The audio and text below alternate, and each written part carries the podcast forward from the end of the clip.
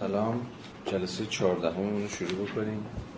ما اخلاق رو شروع کردیم. دوم از رو و راجب مقدماتش سخن گفتیم و الان آماده گذار به سگانه های بخش دوم هستیم. یعنی سگانه های اخلاق. خب تقریبا دیگه با روش هگل کمتر بیشتر آشنا شدید دیگه. که هگل چگونه با مسلس هایی که می‌سازه مسلس های مفهومی یا بهتر شاید گفت همون سگانه های دیالکتیکی بحث خودش رو پیش می‌بره. در اخلاق هم باز بار دیگر ما با یک سگانه سر کار داریم.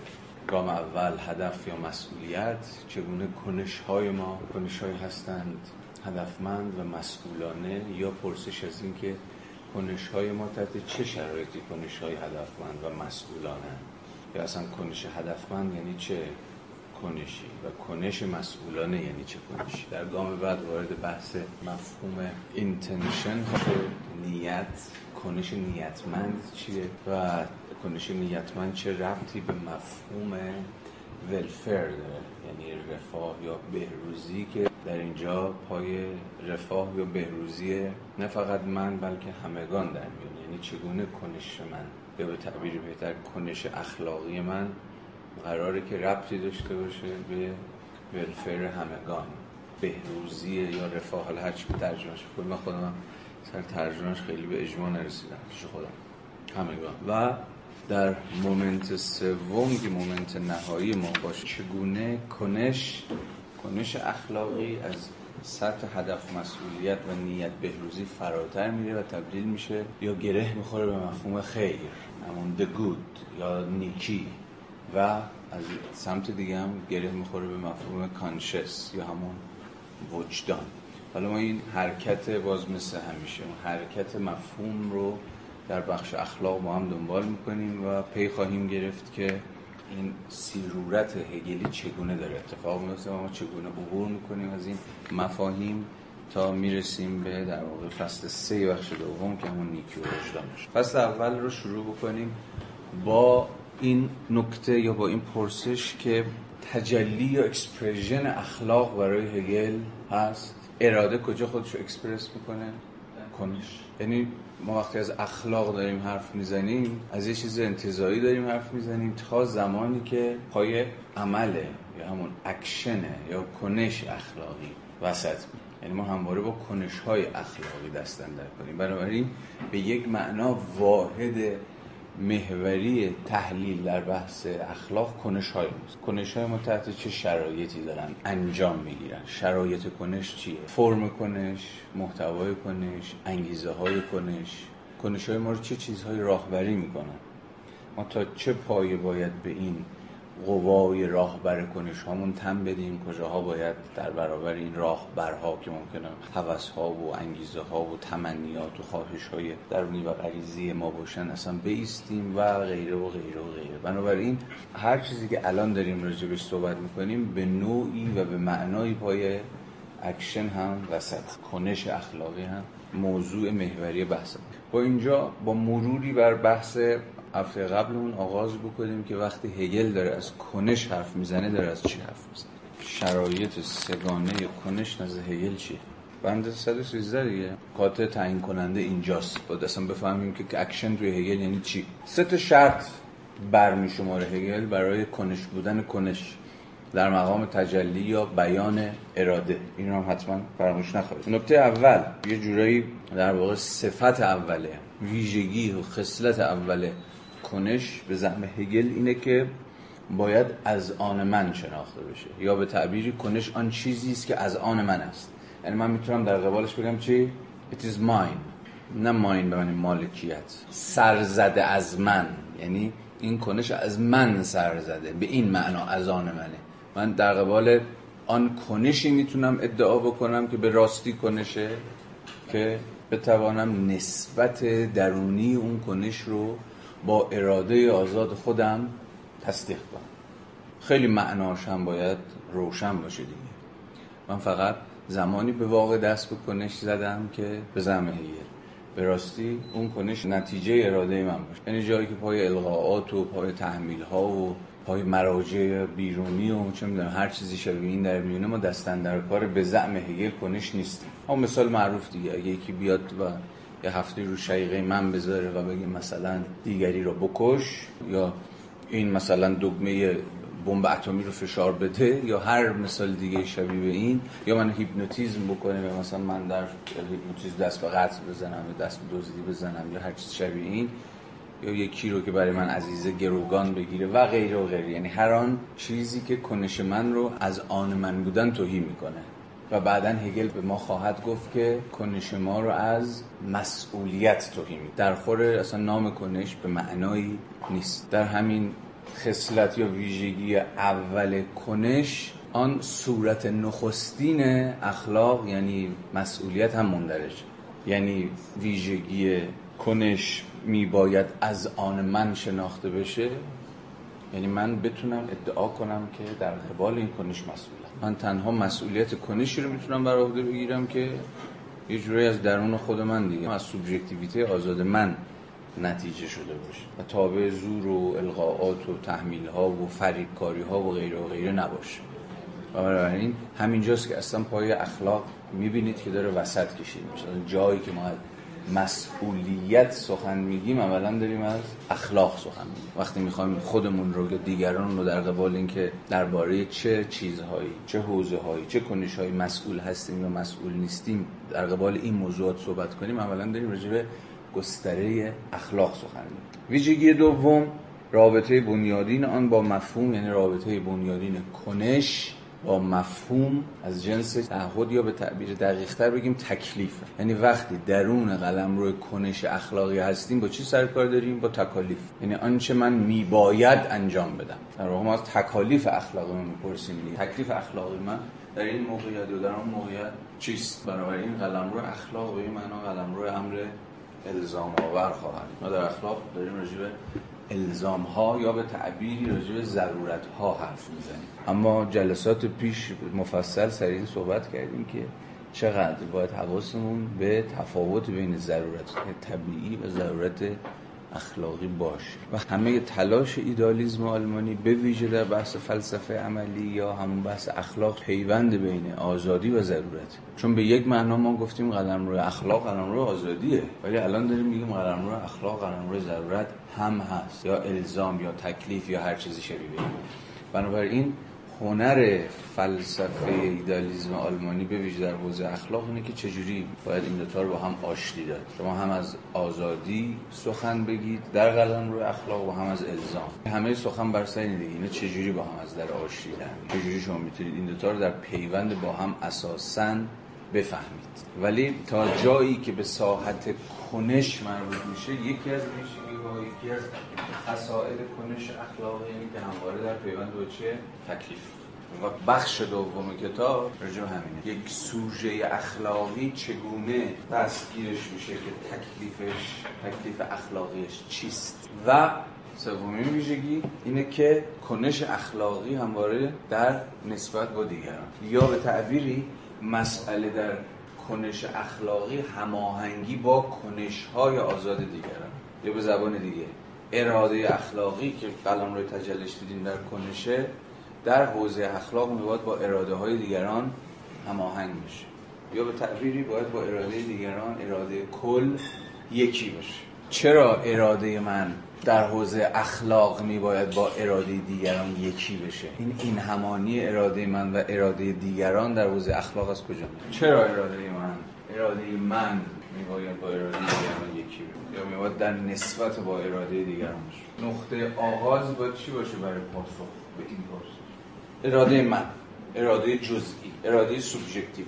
اراده سوبژکتیو اگر سوبژکتیو باقی بمونه اگر پارتیکولار جزئی باقی بمونه در قلم روی جامعه که قلم روی چیه؟ کسرت اراده های جدا هر کی بر خودش اراده ای داره یه چیزی رو می‌خواد یه چیزی رو نمی‌خواد. دیگه در ساحت امر اجتماعی دیگه سنگ به سنگ بند نیست چون هر کسی خواست خودش رو داره مطالبه خودش داره اراده خودش داره فکر می‌کنه این خوبه براش اون خوبه براش و غیره و غیره. هگل در مقام فیلسوفی که دلنگران بنیادهای جامعه به مسابقه کله چون می‌خواد از مفهوم جامعه مسابقه کل دفاع کنه دیگه. حالا باز در بخش سوم خواهیم دید. این یکی از مرزبندی هاش به سنت لیبرالیستی. سنت لیبرالیستی اساسا راجع به مفهوم جامعه به مثابه کل خیلی فکر نمی‌کنه دیگه. جامعه به مثابه کل در سنت لیبرالیستی در بهترین حالت چیه؟ نتیجه است.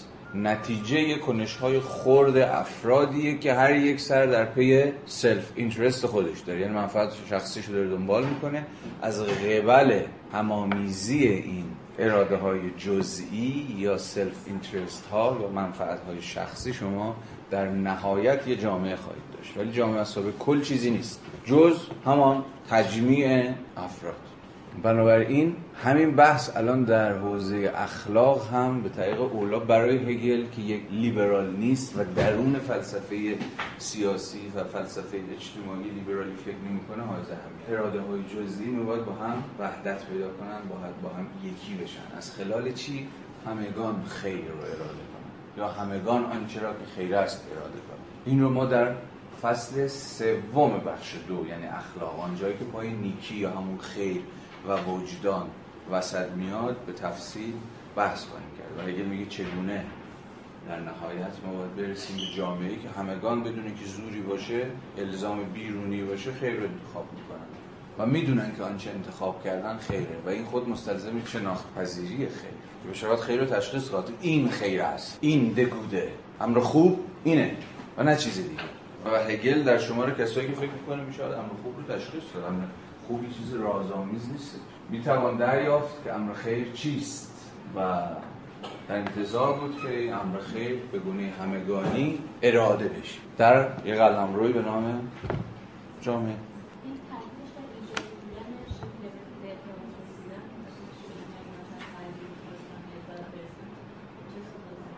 باز اینجا می‌رسیم به ماجرای تفاوت هگل و سنت لیبرالی. تو سنت لیبرالی حد آزادی من همچنان که هر حدی سلبیه سلبیه. یعنی من تا جایی آزاد هستم که به آزادی دیگری تجاوز نکنم تهدیدی برای دیگری نباشم و ایزن دیگری برای من. برای این به یک معنا آزادی در سنت لیبرالی به یک معنا که نه به تمام معانی سلبی همون نگاتیوه حتی به یه معنای دیگه هم سلبی نگاتیوه که ما در بند 5 6 و 7 راجعش صحبت کردیم. به یک معنا پس الان گفتیم سلبی آزادی و لیبرالی که میگه ببین حدت اینجاست. یعنی آزادی با حدهاش در حدش گنواری یک دیگری.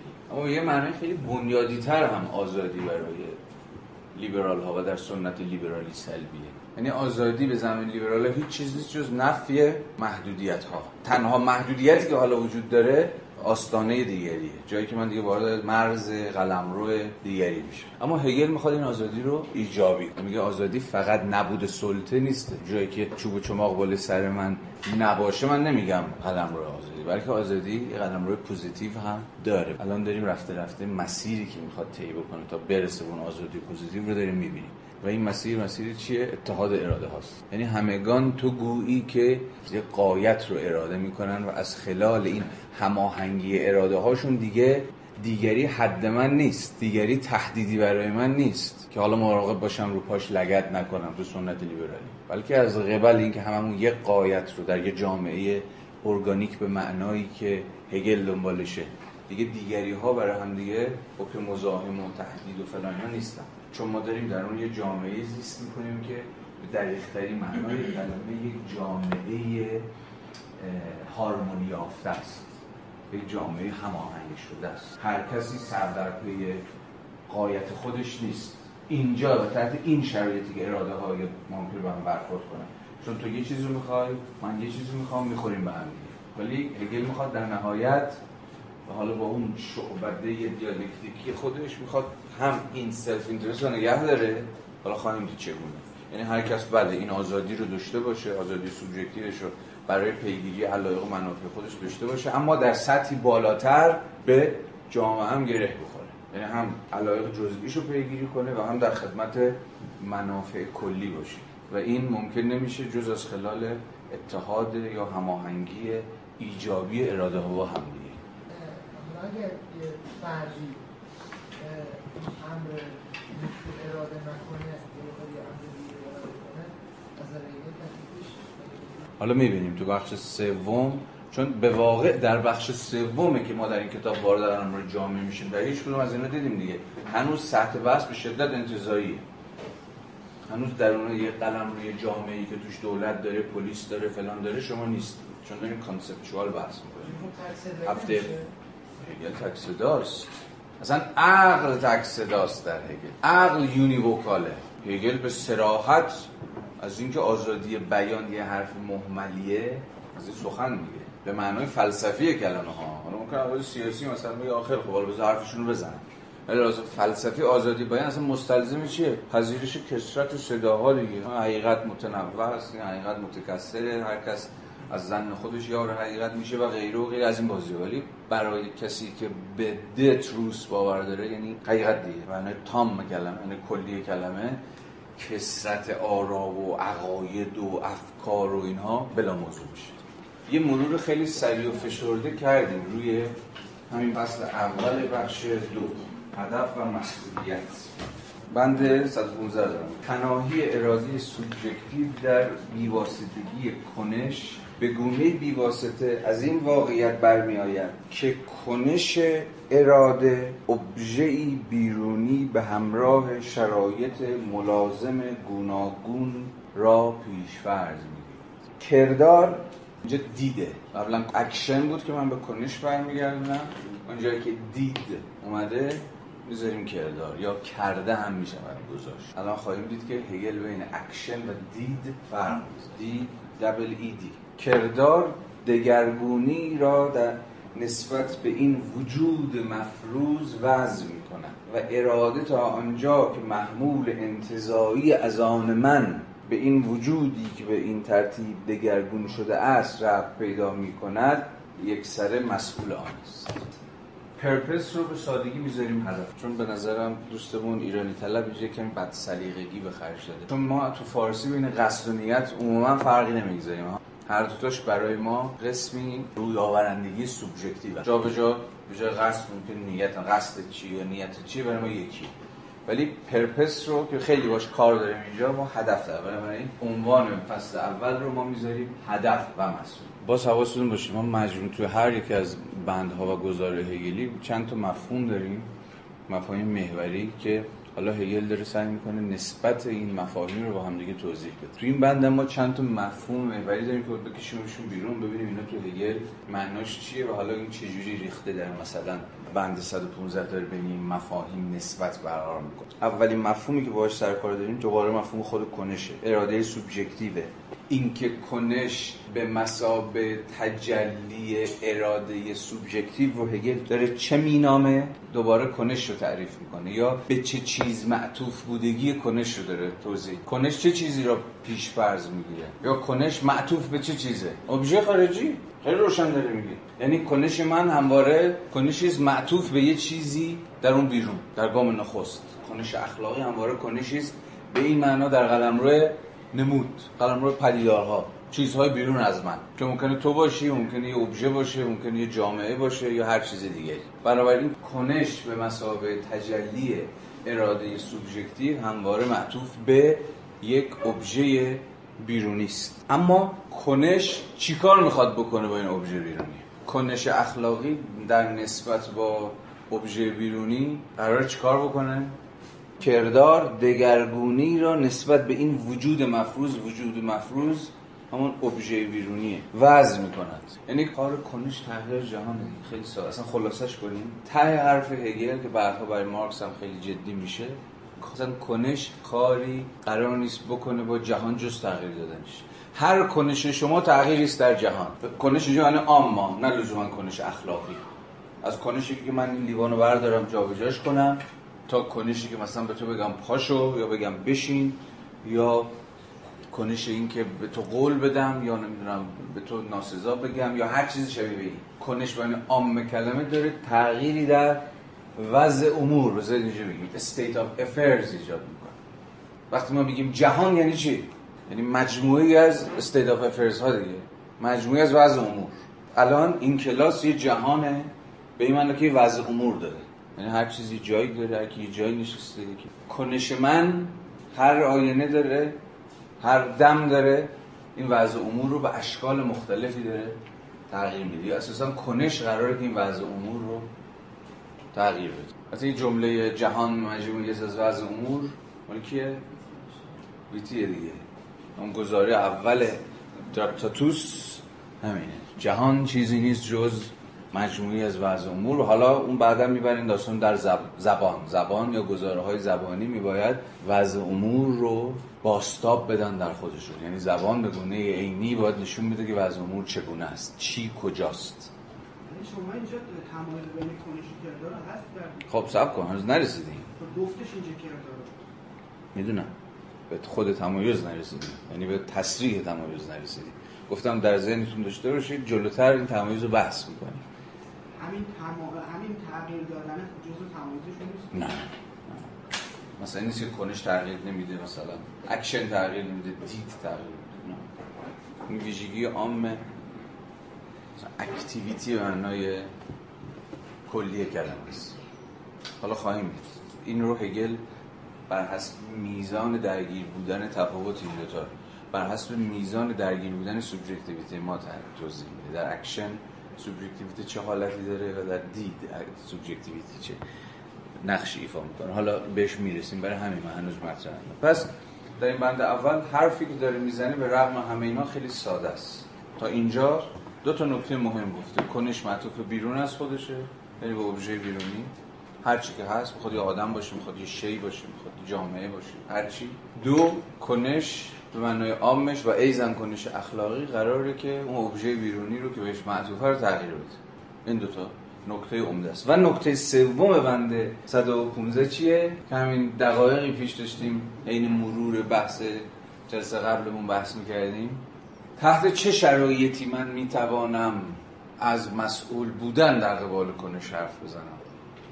تحت شرایطی که دیدیم دیگه ویژگی های سگانه که داشتیم در بند 113 در قبال کنش میخوندیم. خط سوم. کردار دگرگونی را نسبت به این وجود مفروض وضع می‌کند. به زبان ساده تر کردار این وضع موجود و این ابژه رو این جهان و هر که شما اسمش می‌ذارید تغییر میده دستکاری می‌کنه.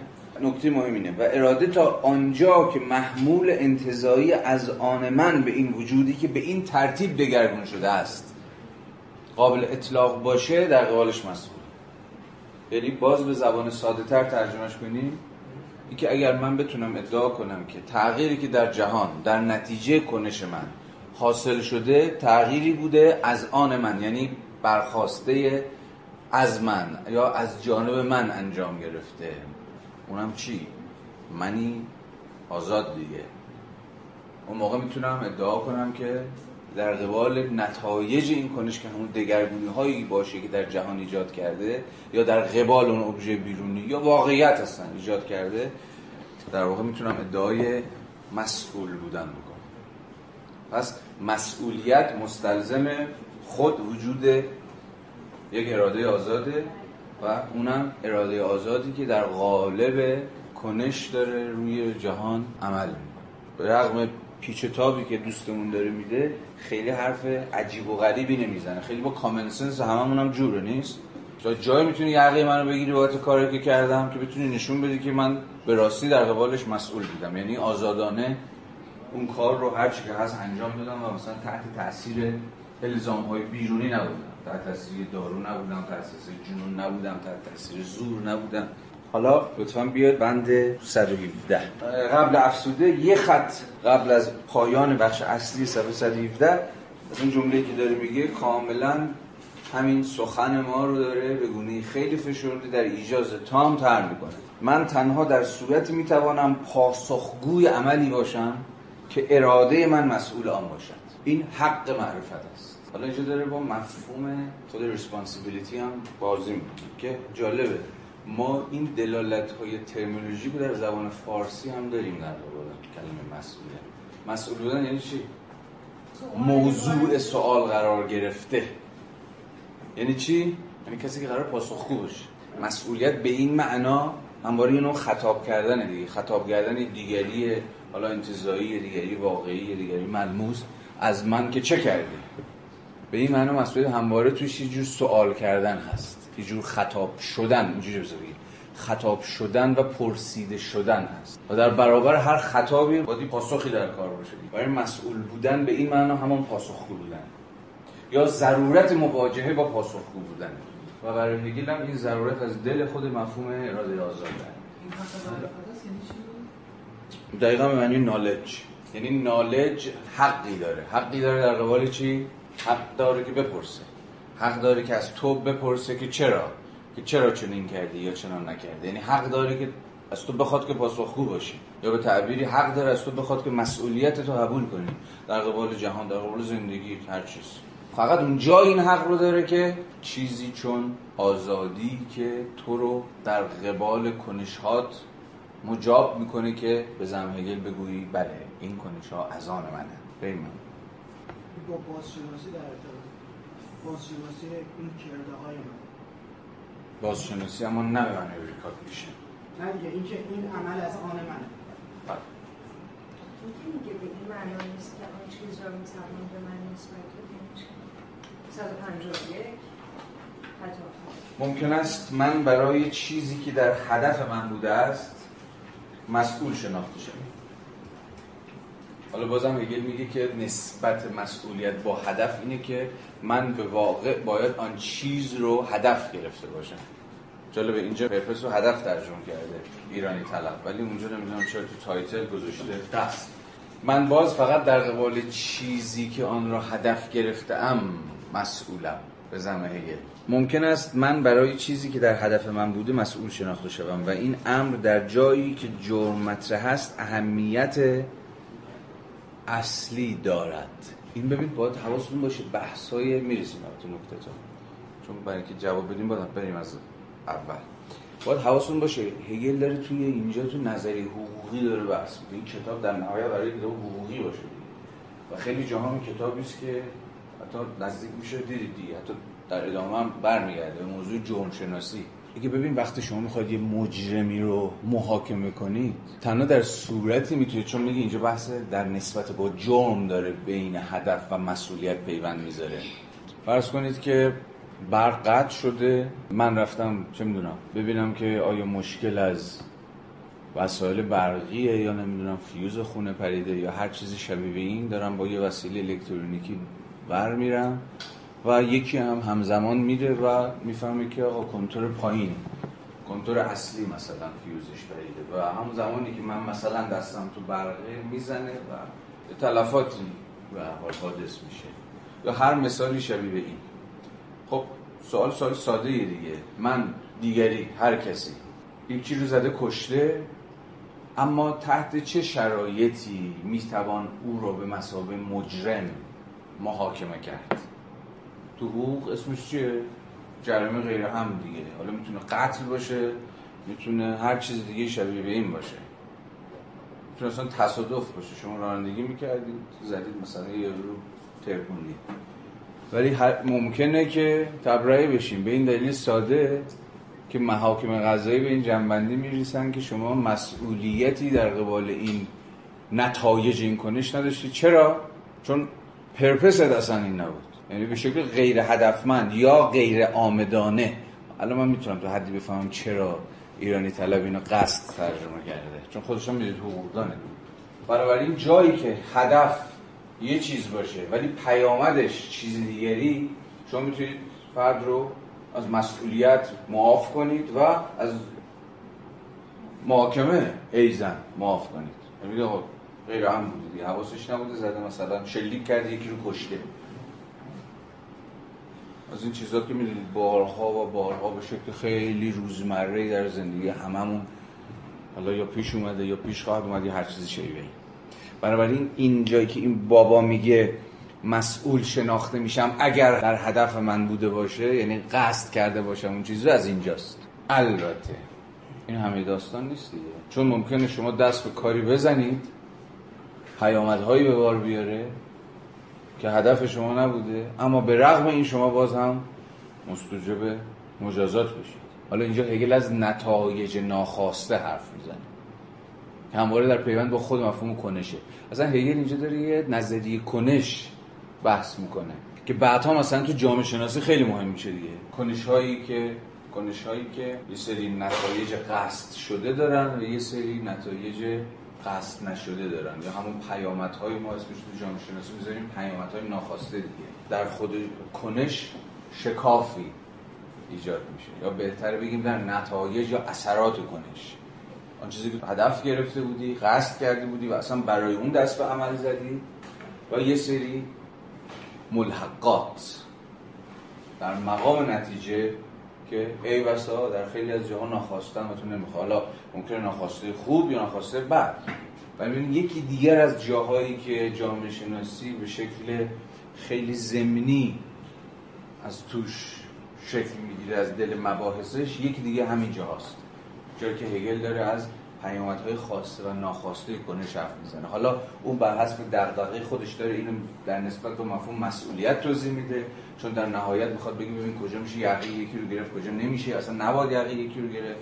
و در بنیادهای خودش باز می‌خواد صحبت از گستره آزادی های سوبژکتیو بکنه کجا سوژه به واقع آزاد بوده و آزادانه دست به عمل زده و حالا پس باید جوابگوی نتایج کنش خودش باشه و کجاها غیر از این بوده. ولی به خود این شکاف باید مشرف کرد ولی معنای این دعوی هگل در این جمله که الان روشنه براتون. خب یه بار دیگه ممکن است من برای هر چیزی که در هدف من بوده مسئول شناخته شوم و این امر در جایی که جرم مطرح است اهمیت اساسی دارد. خیلی خوب اوکی. اما مسئولیت تنها قضاوت یکسری بیرونی را در مورد اینکه من کاری را انجام دادم یا نه در بر می‌گیره قضاوت بیرونی یعنی قضاوت در قبال نتایج عمل یا به زبان باز هگلیتر دگرگونی های کنکنش ایجاد کرده. دگرگونی مثلا می‌تونیم باشه یارو زدم کشتم یا یه ساختمون اصلا آوردم پایین. هر چیزی. پس مسئولیت همواره ناظر بر به این معنا قضاوت بیرونیه. یعنی کار به یک معنای هنوز چون با نتایج کار داره کاری با قضاوت درباره purpose من نداره. یعنی چی؟ کاری با قضاوت درباره purpose من نداره. قضاوت اخلاقی نداره. یعنی میگه خیلی خوب, خوب بود یا بد بود. کاری با این نداره. فقط از چی حرف می‌زنه؟ تناسب بین purpose و responsibility تو گام moment بعدیه که تو فصل دو بخش دوه که وارد بحث intention میشی میگه. دیگه میگه خیلی خوب. حالا باید راجع به نیت اخلاقی افراد هم حرف زد. یعنی اخلاق فقط ناظر بر این نیست که افراد چقدر در قبال آن چیزی که دارن انجام میدن مسئولن. آیا اونو قصد کردن قصد کردن در گام بعدی ما با حرکتی باز دوباره به درون سوژه مواجه میشیم. نیت یعنی دیگه intention یعنی یه امر کاملا درون بود دیگه. به زبان هگلی باز تابندگی سوژه به درون خود. این نیت. اگه نیت هم چیز درونی نیست. من چیزی رو درونن نیت می‌کنم و بعد متناسب باش دست به عمل می‌زنم. اگه اول در روش دیالکتیکی خودش صرفا با قضاوت بیرونی همون ساعت مسئولیت شروع می‌کنه. یعنی اثرات کنش در واقعیت دگرگونی هایی که کنش ها و کرده های ممکنه ایجاد کرده باشن و بعد تناسبش با به اصطلاح پرپسفول بودن یا نبودن کنش های ما و بعد در مومنت دو که حالا رفته رفته بازش میشیم دوباره مثل همیشه شما دوباره به یه جور بازگشت سوژه به درون خود مواجهید. اینجا میشه قلمرو نیت. و این واقعیت که من در مورد فلان چیز مسئول هستم به این معنا نیست که آن چیز را می‌توان به من نسبت داد. حالا این یعنی چی؟ من در قبال چیزی مسئولم اما اونو نمی‌تونی به من نسبت بدی. چرا من نمی‌تونم یه چیزی رو به تو نسبت بدم؟ باز هگلی صحبت کنیم. اتفاقی در جهان افتاده. تغییری در وضع امور حادث شد. یکی مرده است. اونو نمی‌توانی به من نسبت بدی. یعنی چی نمی‌تونی من نسبت یعنی که اینکه این چنین چیز یا چنان چی این اتفاق افتاد یا اون اتفاق افتاد هر چی که هست به من نمی‌تونی نسبتش بدی. چرا نمی‌تونی من نسبتش بدی؟ آره دیگه علتش من نیستم. یا به زبان دیگه پیامد ناخواسته کنش منه. یعنی من به یه معنی علتش هستم ولی نه علت سوبژکتیوش. اما پس چرا میگه من در قبال فلان چیز مسئولم؟ آیا می توانید شما در قبال چیز مسئول باشی؟ ولی نتوان آن رو به تو نسبت داد.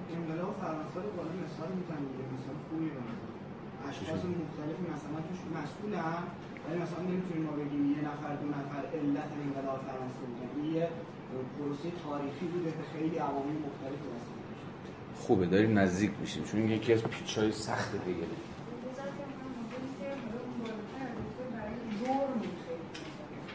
برای جرم شناسی خیلی مهمه که مسئولیت رو محدودش بکنیم به مثلا هدف هدف در واقع فاعل و هدف کننده. ولی بعدش می‌خواد انگار معنای مسئولیت رو متوسط کنه. از اون چیزی که خودش جمله قبل گفت. وقتی میگه اما مسئولیت هر قضاوت بیرونی در برابر کاری که من کردم و هر پیامدی که بعدها رو روز آورده متوجه من می‌کنه هر نشه به طور مستقیم من نسبت. بنده بعدم یه ذره که باز توضیح داده دیگه که بنده نسبت بودم داره میگه که من ممکنه آسیب به دیگران وارد بشه. حتی ممکنه که در واقع من, من نتیجه فعل من نشه ولی من کم و بیش در قبال اون مقصر شناخته بشم. یعنی به نظر میاد که در این معنای مسئولیت وسیع. آره. حالا من می‌خوام یه قولتی بکنم. در خود هگل آیا مسئله برعکس نیست بیشتر؟ یعنی اینکه شما می‌توانید چیزی را به من نسبت بدهید ولی نمی‌توانید من را در قبالش مسئول بدانید. این گزاره گزاره درستی هست به نظر شما یا نه نه بخواستم که اگه مهم نیست. شما بهم میگه من می‌تونی رو نسبتش بدی باید در همینجا مناقشه کنی شما چه چیزی رو به چه کسی می‌تونی نسبت بدی یعنی تعریفی که از این عمل نسبت دادن انجام مرگ اون می‌کنه. مرگ اون برقکار فرضیمون رو می‌تونی به من نسبت بدی. من رفتم پایین کنترل زدم اون یارو داشته فلان می‌کردی میتره که میمیره. می‌تونی من نسبت بدی یا من کشتمش؟ می‌تونی به من نسبت بدی؟ ولی نمی‌تونی من مسئول. من تبرئه حساب برم دادگاه میگم خیلی خب غیر هم بودی نمی‌دونست و من چیز میشه یعنی اون چیزی که بیشتر ما در جهان باش سر کار داریم این نیست. چیزایی که می‌تونیم به دیگران به هر کسی نسبت بدیم ولی نمی‌تونیم یقهشو بگیریم. نه اتفاقا برعکس دیگه نمی‌تونی نسبت بدی چون نمی‌تونی به اون کس بگی که تو قاتلی چون آره یه دکمه زدی ولی چون کسی دیگه ای نزده می‌تونی فقط اون مسئول بدی نه کسی دیگه. سوال اساسا چگونه آره هی- هگل که اینو میگه حرف هگل روشنه. حالا اینکه چجوری بفهمیم باش همراه باشیم همراه نباشیم آیا من رو می‌تونی بگی من مسئول؟ چون ببین تو مسئولی. خب مسئولی یعنی ولی گفتیم مسئولیت شرط داره. آیا اون شرط اینجا برقراره؟ نه. یا چجوری می‌تونی بگی من مسئولم؟ اگه من مسئولم که باید حکم چیزم به من بدی؟ حکم کسی که مسئوله که کنشهای خودشه رو بدی. خلاصه گیری داره تا دلتون بخواد. ولی الان نمی‌خوام گره گشایی بکنیم. بذارید باشه این گره ها ولی همین مسیری که این بابا داره میاد دیگه. خب بند 117 اراده وجودی را در برابر خود دارد که باید بر روی آن عمل کند. این همون بند 115 اراده وجودی را در برابر خود دارد که باید روی آن عمل کند دیگه. این همون چیزی که هگل اسمش رو گذاشته بود ابژه بیرونی. یا شما اصلا اسمش رو واقعیت اسمش رو دیگری. اما برای اینکه به این کار توانا باشد باید تصوری از آن وجود داشته باشد. یه مقداری تو این بند روشنتر میشه سری مسائل من تنها در صورتی به راستی مسئول هستم که معرفتی نسبت به وجود برابر خود داشته باشم. از آنجا که اراده چنین فرضی دارد متناهی است. یا بهتر بگوییم از آنجا که اراده متناهی است چنین فرضی دارد. در صورتی که تفکر و خواست من اقلانی باشد دیدگاه من دیدگاه تناهی نخواهد بود. زیرا موضوعی که من بر روی آن عمل می کنم در ارتباط با من چیزی دیگر نخواهد این جمله متوجه دیگه. در صورتی که تفکر و خواست من اقلانی باشد دیدگاه من دیدگاه تناهی نخواهد بود زیرا موضوعی که من بر روی آن عمل می کنم در ارتباط با من چیزی دیگر نخواهد بود. چیز دیگر نخواهد بود آن چیزی که من رویش عمل می‌کنم یعنی چی؟ یعنی همون که من بتونم در قبالش ادعا کنم که از آن منه. یعنی چیز دیگری نیست چیز غریب و بیگانه نیست به من. اما محدودیت و تنگی همواره ذاتی تناهی است. پس تناهی تنگه دوستان. اینو به خاطر داشته باش. من با دیگری روبرو هستم که تنها کانتینجنت یا همون محتمل و تنها از جهت بیرونی ضروری است و شاید با من موافق باشد و شاید با من مخالف باشد. اما من تنها آن چیزی هستم که با آزادی من ربط دارد و اراده من تنها مسئول کرداری است که من به آن معرفت دارم. یعنی اینجا یه عامل دیگر هم وارد می‌کنه. نه فقط هدف. من مثلا یه رو کشتم ناخواسته تبرئه میشن خب اینا خیلی خوب. ناخواسته بوده هدفت این پرپست این نبوده بزنی یارو بکش واسه بزنی پرنده رو زدی آدمو اب نداره ولی یه فاکتور دیگه داره میاره وسط دانش. من فقط جایی مسئول کنشم هستم که نسبت به پیامدهای کنشم نالج داشته باشم. البته معاف نمی‌کنه ها. میگه ببین تو وقتی دست به یک کنش می‌زنی باید در قبال پیامدهای کنشش آگاه باشی. یعنی نمی‌تونی صرفا از این حرف بزنی که ای کردم ای مثلا نمی‌دونستم اینجوری میشه. اگه مثلا شما ساختی یه سال بعد ریخت اون ساختمون میگی ای من نمی‌دونستم مثلا اینجا روی چه می‌دونم پاکش سسته. اتفاقا اگه میگه ببین این کنش تو یه جور باید می‌دانستی درش مندرجه. یعنی یک مسئولیت پیش دستانه یعنی شما مسئولیت پیامد کنشت رو بپذیر اینجا چی این پذیرش رو ایجاب می‌کنه؟ خود دانش. یعنی تو می‌توان می‌توانستی که بدانی. اینجا خود دانش میاد وسط. یعنی تو به صرفی که نمی‌دونستم دیگه به تو خواهد گفت حالا در ادامه.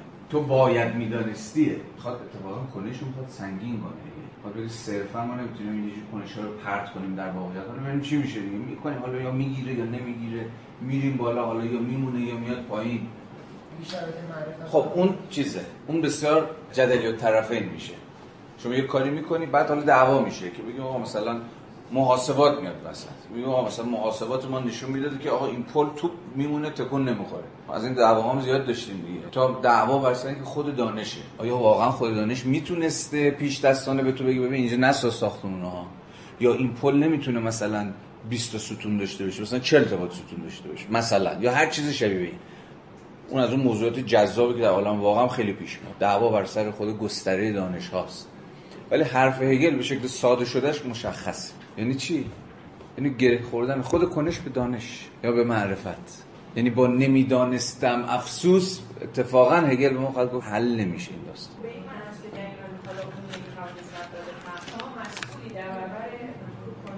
و پیامدهای کنشت ولو اگر اون پیامدها رو نشه گفت تو انجام بدی.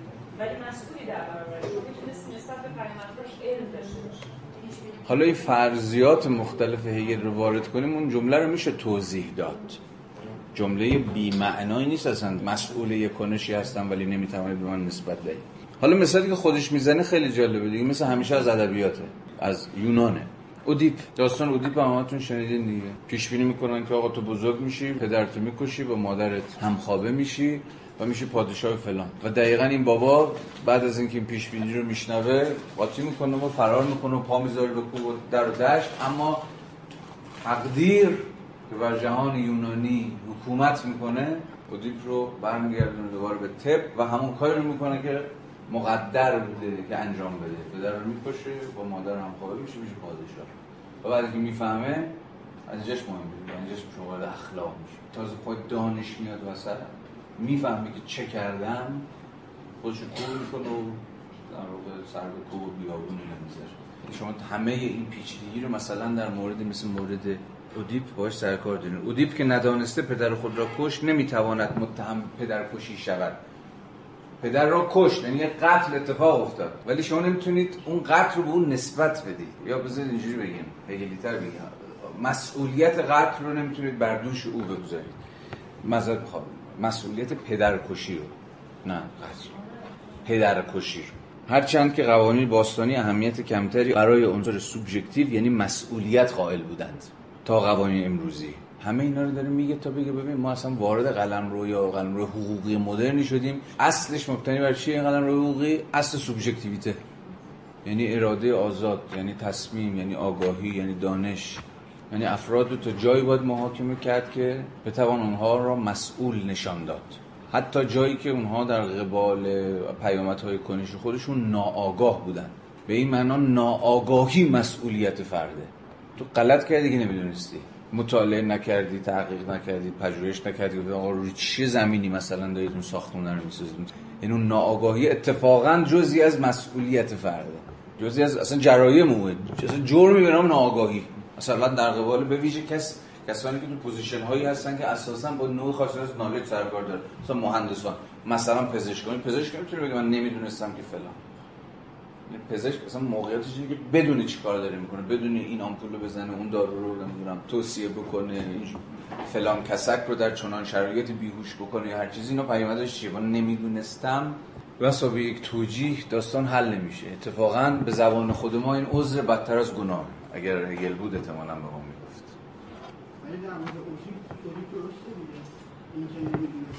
آره آره آره نه. مس... مثال هایی که خود هگل خیلی وقت داره می‌زنه خودش اصلا قابل مناقشه است. چون اینجا می‌تونیم همین اشتباه لپی که من کردم رو به خود هگل نسبت بدیم. بگیم آقا خیلی خوب. مسئول پدرکشی نیست. مسئول قتل که هست که. نمیشه بابا رو داره می‌کشه نمیشه آدم داره می‌کشه.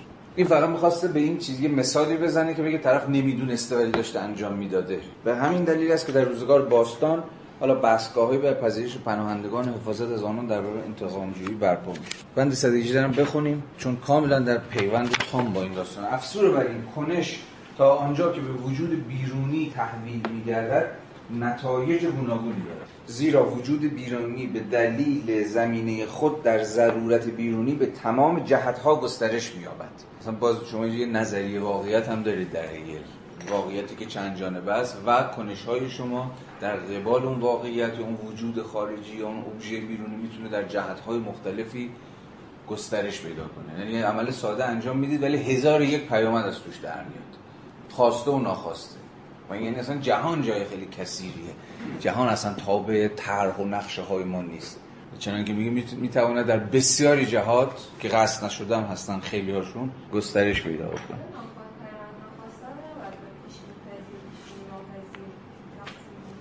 هگل که سخنی از این داستان نمیگه ولی میشه باز با مفهوم دانش اینو حل کرد. چون پیش بینی پذیری نفسه همواره مستلزم چیه؟ دانش دیگه. حالا یه دانش لدنی یا الهی یا یه دانش علمی و زمینی.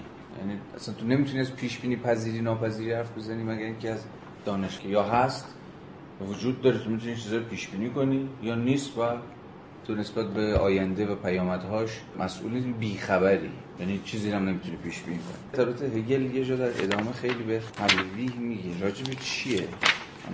در بند 127 اشاره می‌کنه. راجب آینده. چون کنش ما درسته در همین جا و همین اکنون انجام می‌گیره. ولی همواره رو به آینده است.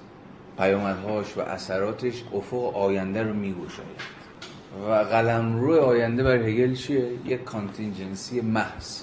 احتمال پذیری محض. یک نمی‌دانم چه خواهد شده محض.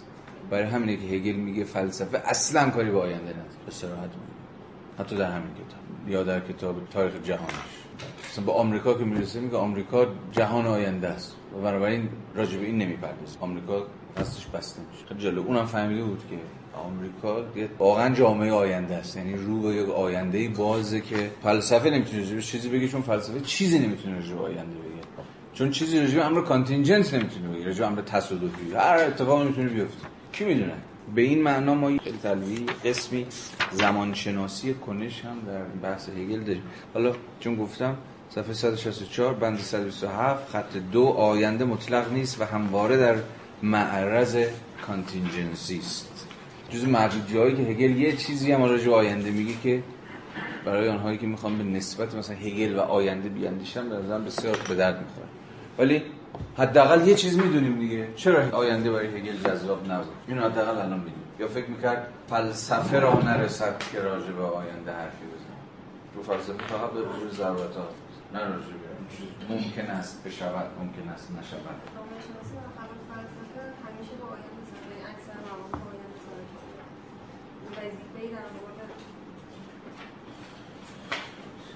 علم کلا با آینده سر به یه معنای آره. ولی خب میشه جابجا نشون داد نزد سنت های جامعه شناختی مختلف. که این آینده رو چی دغدغه. تو بعد دغدغه آینده رو تقریبا نزد همه جامعه شناسا از کلاسیک تا مدرن داریم. مارکس نگران آینده بود. البته حدسایی می‌زد راجع آینده. حدس که یه باورهای سفت و سختی. مسئولیتش بدون که کار که آینده رو به یک معنا آره دیگه. یعنی جامعه شناس نمی‌تونه به آینده فکر نکنه. نمی‌تونه روی این فکر نکنه که این روندهای موجود در این یا اون جامعه سر از کجا در میره. مارکس پس تو مارکس پررنگه. تو وبر هم که باز پررنگ اخلاق پروتستان با اینکه باز وظیفه جامعه شناسی نمی‌دونه. جامعه وظیفه جامعه. یه جا میگه با عذاب وجدان میگه بعد سری برم ولی یه چیزایی میگه راجع به میگه ببین با همین فرمون بریم جلو می‌رسیم به فلان. قفس آهنین و فلان و بهمان. دورکیم به شدت نگران آینده جمهوری سوم فرانسه است. می‌کنه جامعه شناسی چرا این فکر جامعه شناسی باید حل مسئله کنه بزنه دورکین این مسائلی که امروز هست رو باید بتونه حل بکنه و این اتفاق همواره ربطی به آینده خواهد داشت به نیروهای آینده به اتفاقات آینده و به هزار یک داستان دیگه. و البته یه چیزی هم داشت یه تو تحلیل علیش هم مسئله آینده مهم بود. اگر مثلا جامعه مبتنی بر همبستگی ارگانیکی که همون سرمایه‌داری متأخر فلان هست و همیشه ادامه بده مثلا ما سر از کجا در میاریم؟ یه حدسای او درباره آینده میسه کمتر از همه زیمه. مسئله آینده داشت که حالا بگذاریم. ولی آره توی جامعه شناسی های متأخر که اصلا مباحث مربوط به آینده پژوهی و اینجور چیزا که خیلی دیگه باب و پررنگ شده. خیلی خوب. این نتایج در مقام شکل برونسویی که جان آن یا روح آن هدفی است که کنش متوجه آن است همچون بخشی پیوسته به کنش تعلق دارد. یعنی داریم میگه ببینید کنش یا به تعبیری اثرات و پیامدهای کنش خودش فرگمنتده یعنی چند پاره و تکه تکه است. بخشی از پیامد کنش رو شما می‌تونید به اون هدف هدف من که اصلا برای اون مثلا دست به این عمل زدن نسبت بدید. اما اثرات کنش یه چیز توتال نیست چیز تام و تمام و یک پارچه نیستش. همین فرگمنتد و چند پاره است. می‌تونه در سطوح مختلفی ادامه پیدا بکنه گسترش پیدا بکنه سر از از اثرات و پیامدهای بسیار مختلف و متنوعی سر اما کنش در مقام هدفی که به درون جهان بیرونی تحویل گردیده در این حال در معرض نیروهای بیرونی قرار دارد که چیزهایی را پیوسته آن می‌سازند که کاملا با آن چیزی که کنش به نفس خود هست متفاوتند و آن را به نتایج دوردست و بیگانه میکشانند. پس اراده این حق را دارد که تنها مسئولیت نخستین مجموعه نتایج را بپذیرد. زیرا تنها این نتایج بخشی از قصد یا هدف آن است. روح دوباره جامعه شناسی. کنش در مقام هدفی که به درون جهان بیرونی تحویل گردیده یا اصلا رو به جهان بیرونی فرافکنی شده در این حال در معرض نیروهای بیرونی قرار دارد که چیزهایی را پیوسته آن می‌سازند که کاملا با آن چیزی که کنش به نفس خود هست متفاوتند. یعنی چی؟ داره راجع به نیروها حرف می‌زنه. میگه ببین تو دست به کنش که می‌زنی کنش چه اتفاقی براش میفته وارد جهان بیرونی میشه دیگه. به زبان هگلی عینیت پیدا می‌کنه. میره وارد ساعت نمود میشه اپیرنس تعینی پیدا می‌کنه. اما چه اتفاقی میفته این کنش تو با مجموعی از دیگر نیروها دیگر علتها دیگر چیزها آمیخته میشه و پیوسته میشه و کسرتی از پیامدهایی ایجاد می‌کنه که نه کسی فکرشو می‌کرد نه و این برای جامعه شناسی فوق العاده مهمه برای همینه که جامعه شناسی اونقدرها برخلاف دیگر علوم اتفاقا با همین چرمی که شما الان زیاد دارید به کار می‌برید قادر به پیش نیست. به این دلیل که عرصه واقعیت بیرونی محل تلاقی کسرتی از تلاقی های ممکنه میان نیروهای پخش و پلای اجتماعی. یعنی هر لحظه ممکنه که یه ترکیبی یک همامیزی کنش ها نیروهایی با هم اتفاق بیفته و کل واقعیت رو متفاوت کنه از اون چیزی که شما در پیش بینیتون بود. چون کسرت کسرت های ممکنه همامیزی نیروها فراگیره. ببین ازم بسیار در نظریه واقعیت شناسی ما اهمیت پیدا می‌کنه. حالا وارد فصل دو میشیم. جایی که چنان که گفتم حالا سوژه برخلاف گام نخست که در ساحت هدف و وسیله مسئله فقط بر سر تناسب بین اراده سوبژکتیو خودش و پیامد یا اثر اون در واقعیت بیرونی بود حالا به درون خودش باز تابیده میشه. به درون خودش reflect می‌کنه. و اینجاست که ما با ساحت نیت یا ساحت intention سر داریم. و اینجا بحث بر سر اینه که کدام نیت یا کدام intention intention اخلاقیه کدام intention intention اخلاقی نیست و غیره. آینده و اینکه در مورد حرف می‌زنم همه در واقع به خاطر اینکه از روی کنشش انجام میشه نمی‌تونه پیامدهاشو مثلا پیش بینی کنی به خاطر اصلا contingency معناش یعنی هم یعنی contingency در برابر مفهوم necessity چون قلمرو آینده قلمرو contingency contingency هم یعنی قلمرو پیش بینی ناپذیری. هر چه می‌تواند بشود. مثلا آینده قلمرو whatever being یعنی هستی هر جوره. یعنی هر اتفاقی می‌تواند بیفته. و این به زعم هگل فلسفه اصلا با این کاری نداره. چیزی نمی‌تونه باید سکوت کنه. فلسفه فقط در قبال actuality می‌تونه اکنون فعلیت. آنچه هست. در واقع الان بحث ما اینه که وقتی از intention داریم حرف می‌زنیم از چی داریم حرف می‌زنیم و فرق intention با purpose چیه و این گذار اصلا به چه معنی اتفاق بدین منظور بند 114 افزوده رو ببینید که خود هگل تقریبا به سراحت توضیح میده و تفاوت این دو رو باز می‌کنه. برای اینکه کردار اخلاقی باشد باید نخست با هدف من همخوانی داشته باشد. زیرا این حق اراده اخلاقی است که در وجود خود تنها آنچه را که به درونی همچون هدف حاضر بوده است را به رسمیت رسانید با این داستان که در اینجا آشنا شدیم کاملیش یک کردار قرار اخلاقی باشه یعنی در این حال عملی باشه مسئولانه میباید هماهنگ باشه با هدفی که من برای خود برگزیدم. اما هدف همواره امری است بیرونی. من همواره چیزی رو در اون بیرون هدف قرار دادم که بهش برسم. و کنش من قراره که اون ابژه بیرونی رو محقق بکنه یا شرایط تحققش رو فراهم کنه یا هر چیزی شبیه این اما شرط نخست اخلاقی بودن یک کنشه.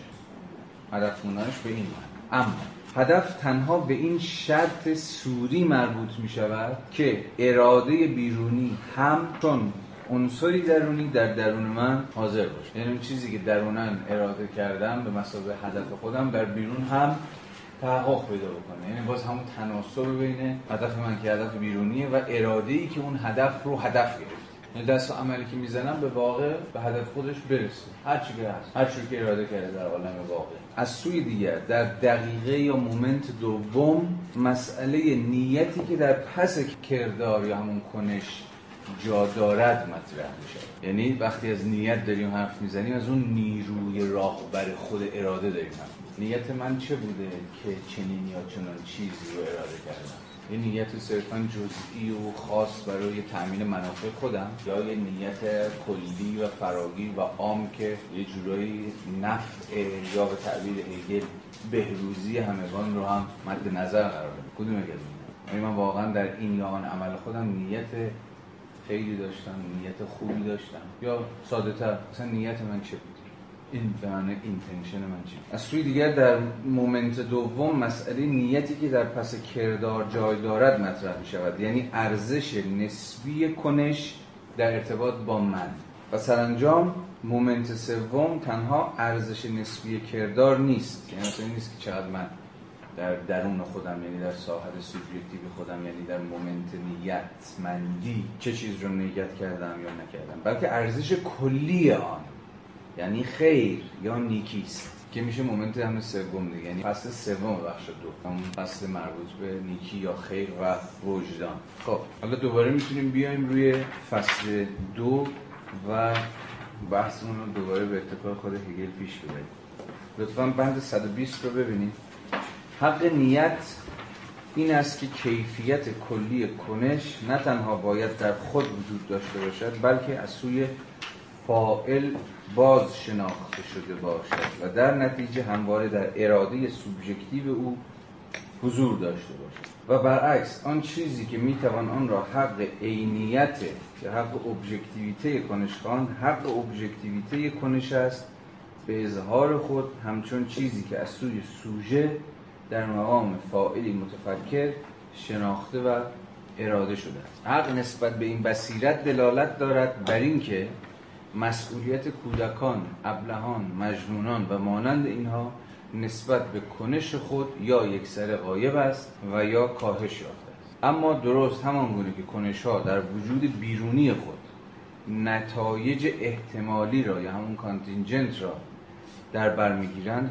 وجود سوبژکتیو هم در جایی که قدرت و نیروی خداگاهی و حضور سوژه وجود دارد گونه بی تصمیمی را در بر اما این بی تصمیمی تنها در ارتباط با بلاحت جنون و مانند اینها و کودکی می‌تواند به حساب آید. زیرا تنها این شرایط سریح می‌تواند ویژگی تفکر و اراده آزاد را بی اثر سازد و ما اجازه آن را دهد که شرف فرد متفکر بودن و اراده بودن را از فائل دریغ کند خب به رغم ظاهر پیچیده ادعای هگل دعویش لب لباب دعویش اونقدر سخت نیست. ما فقط زمانی سوژه اخلاقی هستیم که در این حال فاعلان متفکر باشیم بقول بابا. یعنی thinking agent یعنی agent ی که عاملی که در این حال اهل thinking ه و فقط آن کسی که می‌تواند بیاندیشد می‌تواند اراده کند. این دعوی رو هیچ وقت نزد هگل فراموش نکنید. چندین جلسه پیش صحبت کردیم که هگل نکوهش می‌کنه اونهایی رو که اراده رو یک قوه می‌دونن و اندیشیدن یک قوه دیگه. یعنی یه دیگه انگار فقط می‌تونم بیاندیشم و یک دیگه که اراده های خیلی پولادی دارن فکر طرف نمی‌دونه فقط اراده می‌کنه و سرش میز پایین انجام میده. هگل ولی می‌خواد بگه ابدا اینجوری نیست. خود اراده یکی از قوای تفکره. و باز خود تفکر و همه ملحقاتش مثل اراده یه دیگه از بر شدیم از باز تکرار کردیم مستلزم آزاد بودن. یعنی در واقع هگل اینجا آزادی رو داره مثلا یک اصل مطرح می‌کنه یک principle یک بنیاد یک شالوده یک بن‌انگاره. می‌ذاره به عنوان مبنا و عنوان شالوده بعد کل ساختمون اصل منظور نمیگه principle نمیدی یعنی اصلا با اون شروع می‌کنه اصلا مفروض آغازینته. به این معنا تو فلسفه علم از این بحث می‌کنن دیگه. ما هیچ وقت اصولمون رو اثبات نمی‌کنیم. اصول اثبات ناپذیره. ما اصول چیکار می‌کنیم؟ فرض می‌کنیم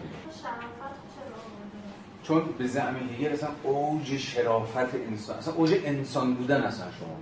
ایده انسانیت برای هگل با ایده عقل هستن با قوای اندیشیدن که اراده فقط یکی از قوای اندیشیدن عجینه و پیوند این اوج اوج انسان بودنه.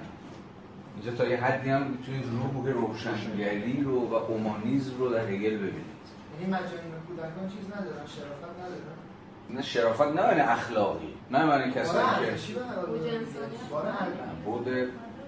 یه نکته که روشنه برای ما. ببین هگل که قربونش برم نه مدافع اقلیت ها بود نه مدافع بی صدایا بود نه مدافع فردستا و ضعفا بود. مشکلی نداره که خیلی همینا رو کاملا بذاره بیرون از گستره حق می‌ذاره بیرون. یک دیوانه یک مجنون. حالا مثلا من هیچ وقت نفهمیدم چرا مثلا فوکو تو کتاب تا جنونش مثلا سراغ اون فرازا نرفت. چون به صراحت مثلا کسی مثل هگل در مقام صدای عقل اوج صدای عقل رو تو شما در هگل می‌تونید بشنوید. هگل جایی که داره این بیرون گذاری رو شما می‌بینید مثل اینجا هست این دیوانگان ابلهان مجنونان فلان اینا. آره اینا هم بیرونن. مثلا قرار رایت بیرونن حق بیرونن چون حق داشتن مستلزم آزاد بودن و اینا آزاد نیستن. در بند یه جور سوبژکتیویته یه کج کوله خودشونن یعنی سوبژکتیویته کج شده دیگه. سوبژکتیویته کار نمی‌کنه. سوبژکتیویته پر حفره و سوراخ و فلان در یا مثلا نزد کودک شما هنوز سوبژکتیویته نارس دارید سوبژکتیویته نارس. این ایده اجوری با کانت هم شروع شد. کانت چه کودکی برای کانت؟ و در حتی در مقام یک استعاره چی بود؟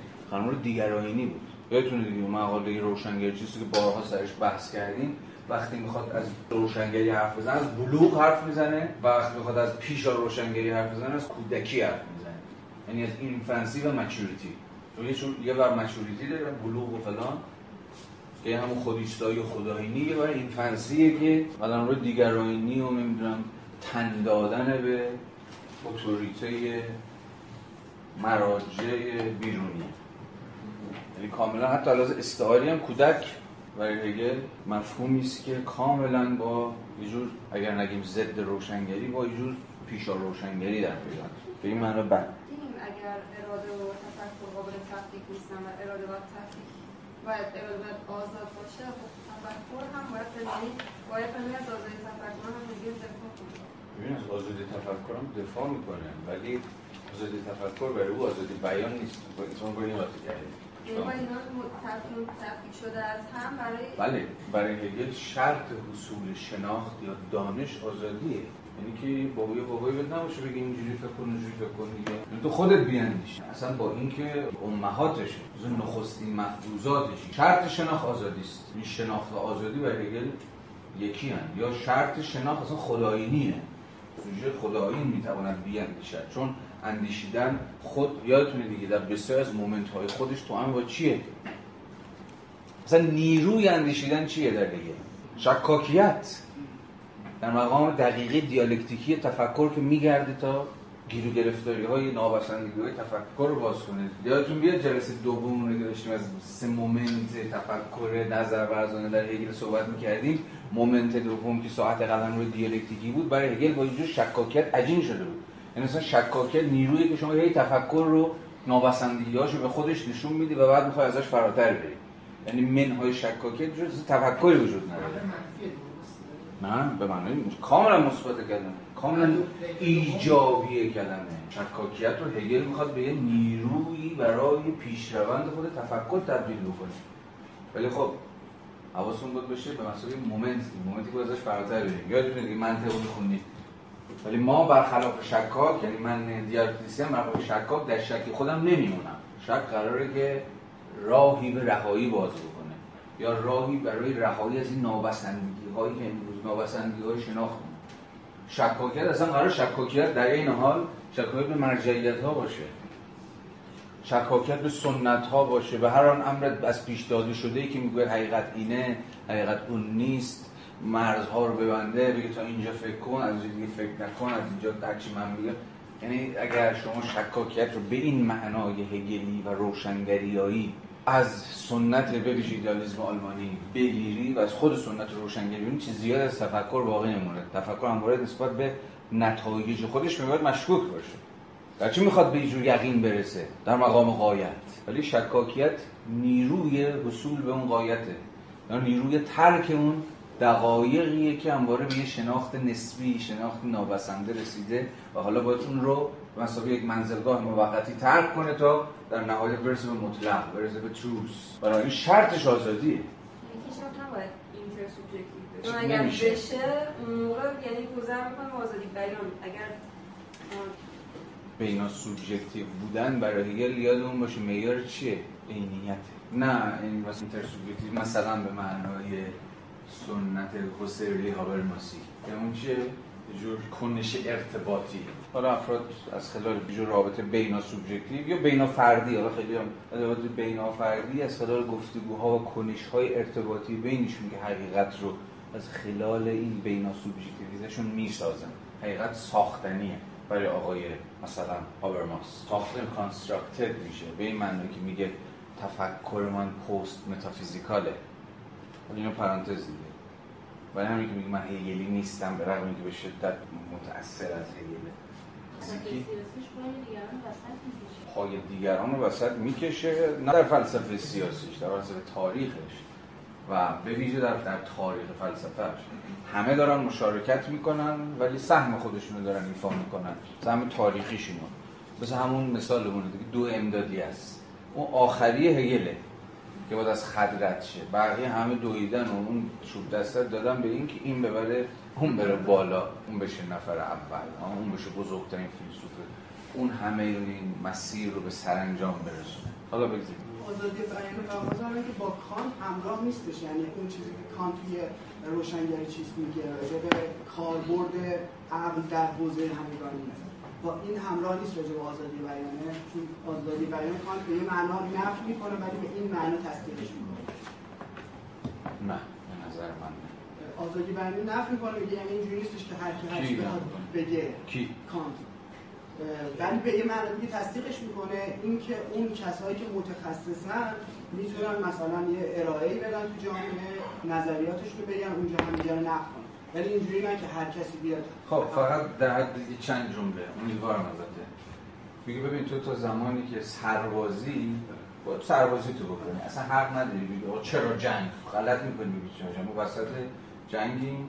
تو فقط باید چیکار کنی؟ باید طبق وظیفت عمل کنی. ولی اومدی شدی شهروند. دو, تا جایگاه رو متفاوت کان داره حرف می‌زنه این لباس سربازی در بود اومدی شدی شهروند. می‌تونی بگی مرگ بر جنگ. نه به جنگ صلح با جهان. تا زمانی که آخوندی باید وظایف آخوندی تو انجام بدی. نمیشه بگی آقا اصلا خدا هست خدا نیست. این قد درسته این غلطه وظیفت رو باید انجام بدی. وظایف چیزی تو. اومدی لباس رو در شدی شهروند می‌تونی بگی آقا اصلا نهاد مثلا روحانیت فاسد. مثلا. یا هر چیز دیگه می‌دونی؟ اینجوری داره کانت تفکیک می‌ذاره. کاربرد خصوصی عقل و کاربرد عمومی عقل. ولی هگل به این تفکیک قائل نیست. هگل باز بخواد اینا رو با هم یه جوری یکی بکنه باز مثل همیشه دوگانگی کانتی نیفته. چون یه سوالی پیش میاد که ببین جایی که من باید مخالفت کنم تو همون جایی که باید وظیفه انجام بدم آیشمن زمانی که باید وظیفش انجام می‌داد باز می‌گفت نه. نه جایی که مثلا می‌شد یه آلمانی مثل همه. تا همون جایی که تو باید به اتوریته اون سازمان نهادی که بهت میگه وظیفت اینو انجام بده خفش رو سوال نکن. اونجاست که اتفاقا باید تعلیق کرد اون وضعیت رو. بگی مثلا به قول بارتلوی محرر I prefer not to. ترجمه نکن. این چیزو بخونید رسید داستان کوتاه. مال ملویل هرمان ملویل اون نویسنده معروف موبیدیک و اینا که تون بشناسید. داستان کوتاه 60 70 صفحه‌ای داره. یه جوری همه این داستان ها به یه شکل عجیب غریبی توش هست. ترجیح می‌دهم که نه. فارسی خیلی خوبی. بند 121 اون افسوده خط آخر که باز ادامه همین ماجراست در دوره اخیر چنین رایج شده که از انگیزه های کردار پرسش کنند چی رو داره میگه؟ دوباره گذار به می‌خواد بگه که در دوره مدرن مسئله نظام حقوقی پرسش از انگیزه ها اهمیت بیشتری پیدا کرد. یعنی سویه های سوبژکتیو کنش. چرا این کار رو انجام دادی؟ با چه انگیزه ای آیا اینو قصد کرده بودی؟ آیا این هدف انجام صرف کنش مجرمانه منهای اون خواست یا نخواست سوبژکتیو که ویژگی به هگل یه جور نظام حقوقی مثلا رومی بود که اصلا فهمی از اصل سوبژکتیویته نداشت می‌خواد بگیم ما از این اصل عبور کردیم. یعنی وارد جهان چیزی شدیم. وارد جهان حقوقی جدید شدیم. که سوژه درش مهمه. حتی انگیزه هاش در دوره اخیر چنین رایج شده که انگیزه های کردار که از انگیزه های کردار پرسش کنن. هرچند که این پرسش به سادگی در این قالب خلاصه می شود که آیا این مرد درستکار است؟ آیا وظیفه خود را انجام می دهد امروز ما می کوشیم دل مردم را بکاویم و بدین ترتیب در ژرفی را میان قلمرو عینی کردارها اون چیزی که فقط با ساحت سوری کنش و پیامد مشخص میشه و قلمرو درونی و سوبژکتیو انگیزه ها فرض کنیم. یعنی اون سوژه و ابژه دکارتی تو نظام حقوقی امروز داره خودش نشون میده. سوژه در مقامی که نیتش نیت ها قصد ها انگیزه ها و پیامد ها و اثرات. ببین نظام حقوقی به ویژه اونجایی که می‌خواد قضاوت کنه می‌خواد داوری کنه می‌خواد ببینه فرد باید محکوم کنه. فرد مسئول کنه شش بشناسه یا نشناسه به ویژه در این مومنت های مسئله درون بودگی اهمیت پیدا تو درونش چی میزه به چی فکر می‌کرد وقتی داشت این کارو می‌کرد؟ اینجا دوباره یاد کی میافتیم؟ حتما یاد فوکو میافتید دیگه سوبژکتیویته مسئله آزادی مسئله مجازات ها مسئله دیوانگان مسئله و غیره و غیره. حالا بگذاریم من نمی‌خوام دست بزنم ولی اگر این پروژه های این تیپی براتون جالبه که همیشه برای خود من جالب بوده این همخوانی ها که بارها صحبت کردیم دیگه. کیو با کی می‌تونید سر یه moment ی ناگهان همخوانی بکنید؟ مثلا اینجا هگل با فوکو چه گفتگوی انتقادی می‌تونه بکنه؟ یا با مارکس چه گفتگوی انتقادی می‌تونه بکنه؟ یعنی چجوری می‌تونه رو با هم مواجه کنید با هم رو در رو کنید با هم دیگه؟ بزنن شاخ به شاخ با هم دیگه. ببینید چی از دلش در میاد. اینا پروژه های جذابیه. برای فکر کردن تصمیم سوژه بیگمان باید مورد توجه باشد. سوژه چیزی را اراده می کند زمینه آن در خود سوژه جای دارد. سوژه برآورده شدن هوس خود و رضایت شورمندی خود را اراده می کند اما نیکی و حق هم محتوا هستند. نه صرفا محتوای طبیعی بلکه محتوایی که از سوی اقلانیت من وضع شده است. یعنی محتوایی هستند نیکی و حق که اراده بود اونها رو هم به مسابقه محتوا اراده کنه. یعنی باید خود نیکی رو اراده کنه خود امر خیر رو اراده کنه. و هگل در ادامه به ما خواهد گفت که ما می‌دانیم امر خیر چیست. یا ما باید بدانیم که امر خیر چیست. و چون می‌دانیم و باید بدانیم که امر خیر چیست فقط باید امر خیر رو اراده بکنیم. آنهایی که شر رو آزادانه انتخاب می‌کنن حالا هر چی که هست در خور چی؟ مجازات. و تبدیل محتوای اراده هم به آزادی هم. محتوای اراده هم یعنی چی؟ یعنی خود اون چیزی که اون ابژه‌ای که هر چی که هست اراده می‌کنم به آزادی هم. یعنی اون چیزی رو که اراده می‌کنم محصول آزادی هم باشه. یعنی آزادی هم با اون چیزی که اراده می‌کنم یکی باشه. دیگه شکاف و فاصله و تعارضی بینشون نباشه. یعنی اراده من به خیر اراده آزادانه من به خیره یعنی خودخواسته است. سلف determinated خود تعین بخشیده ام خود را که چنین یا چنان کنم.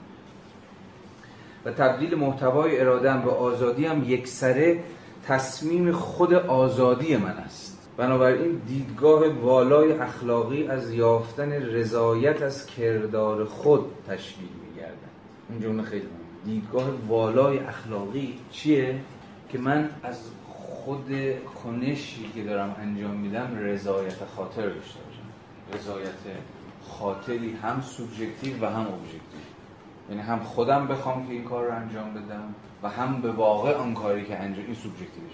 همان کاری که به واقع انجام میدم در هماهنگی با اراده های دیگران برسازنده چی باشه؟ یه جامعه نیک یه جامعه خیر. یه جامعه هماهنگ. نه از توقف در لبه دره که میان خداگاهی آدمی و عینیت فعل. دهان باز. اراده من یه چیز بخواد ولی عینیت بیرونی اون جامعه اون فرهنگ یه چیز دیگه است. بگه میگه این اون دره هست اینجا غرق میشه اگه اینا رو با هم یکی نکنیم فرد می‌خواد یه کار بکنه جامعه یه چیز دیگه ازش می‌خواد. این جامعه می‌تونه یه چیز مثل جامعه ما دیگه. مثلا ما می‌تونیم به این معنا حتی تاریخ پس از انقلاب با این مفهوم هگلی بنویسیم. یه جایی که ظاهرا جامعه یه جامعه ارگانیکه. یا ظاهرا یه جامعه ارگانیک به نظر می‌رسه چون به نظر رسیدن مهمه چون خود اون تصور یک و تام و تمام مثلا ما از دهه 60 داریم که همه جامعه در یک کل یک پارچه ادغام شدن و هیچ دیگه صدای تک و تکینی ازش به گوش نمی‌رسه خودش یه روایت ایدئولوژیکی دیگه. دهه 60 هم حتی اون صدای واحدی هم که ظاهرا از دهه 60 به گوش می‌رسه خود محصول چیه؟ این کلی آدم خفه شدن تو فقط یه صدا بود. تازه اون یه صدا هم فقط یه صدا نیست. یکم بریم توش ببینیم که او همون موقعش هم شما کلی صداهای ناکوک ناهمساز دارید. جا به جا می‌تونیم اینو به هم دیگه نشون بدیم. این ارکستر ناهماهنگ رو که به شکل ایدئولوژیک به نظر هماهنگ می‌رسه. خیلی عوامل توش مهم حال پس انقلاب جنگ کاریزمای آقای خمینی هست و غیره. اینا همه توتالایز می‌کنه فضا رو. دیگه وحدت کلمه میبخشه. اما هر وحدتی مستلزم حدی از سرکوب تفاوت ها و کسرت ها و جزئیات ها و اونا هست. حالا بگذاریم. افسوده 123 تا زمانی که تعیین کننده های نیکبختی حاضر و داده شده باشند تعیین کننده های حقیقی آزاد نیستند. و آزادی تا زمانی که نیکی را همچون هدفی فی نفسه برنگزیده به راستی برای خود حاضر نیست. این همه تلاش هگل در همین فصل اخلاق که آزادی آزادانه نیکی رو یا خیر رو که کلیه انتخاب کنه. برگزین. هنوز هم به این مرحله نرسیدیم. هنوز در ساحت نیت ها و هنوز در ساحت چی؟ اراده های سوبژکتیو فردی هستیم. تازه تمهیداتش داره فراهم میشه تا در فصل سوم مرحله نیکی و وجدان برسیم به اون روح جمعی که انگار همگان کنش‌های خودشون رو به گونه تنظیم می‌کنن که در یک کل واحد با هم یکی بشه مثلا فصل سوم که عنوانش از نیکی و وجدان شاید بشود دوباره با الهام از جامعه شناسی مثلا پای مفهوم وجدان جمعی دورکیمیان رو کشید وسط. چون وجدان جمعی دورکیمی هم قراره همین کار رو بکنه وحدت بخش به فردیت ها باشه. چون هگل هم خود همین کار رو کنه تو اخلاق دیگه تو moment سوم. اراده های جزئی رو یا نیت های تکین قراره که با هم دیگه وحدت پیدا اما این جمله پس برای بحث ما بسیار مهمه. آزادی تا زمانی که نیکی را همچون هدفی فی نفسه برنگزیده به راستی برای خود حاضر نیست. در اینجا می‌توان این پرسش را مطرح کرد که آیا آدمی این حق را دارد که هدفهایی را برای خود قائل شود که نه مبتنی بر آزادی؟ بلکه تنها مبتنی بر این واقعیت باشد که فاعل موجود جاندار یا نه.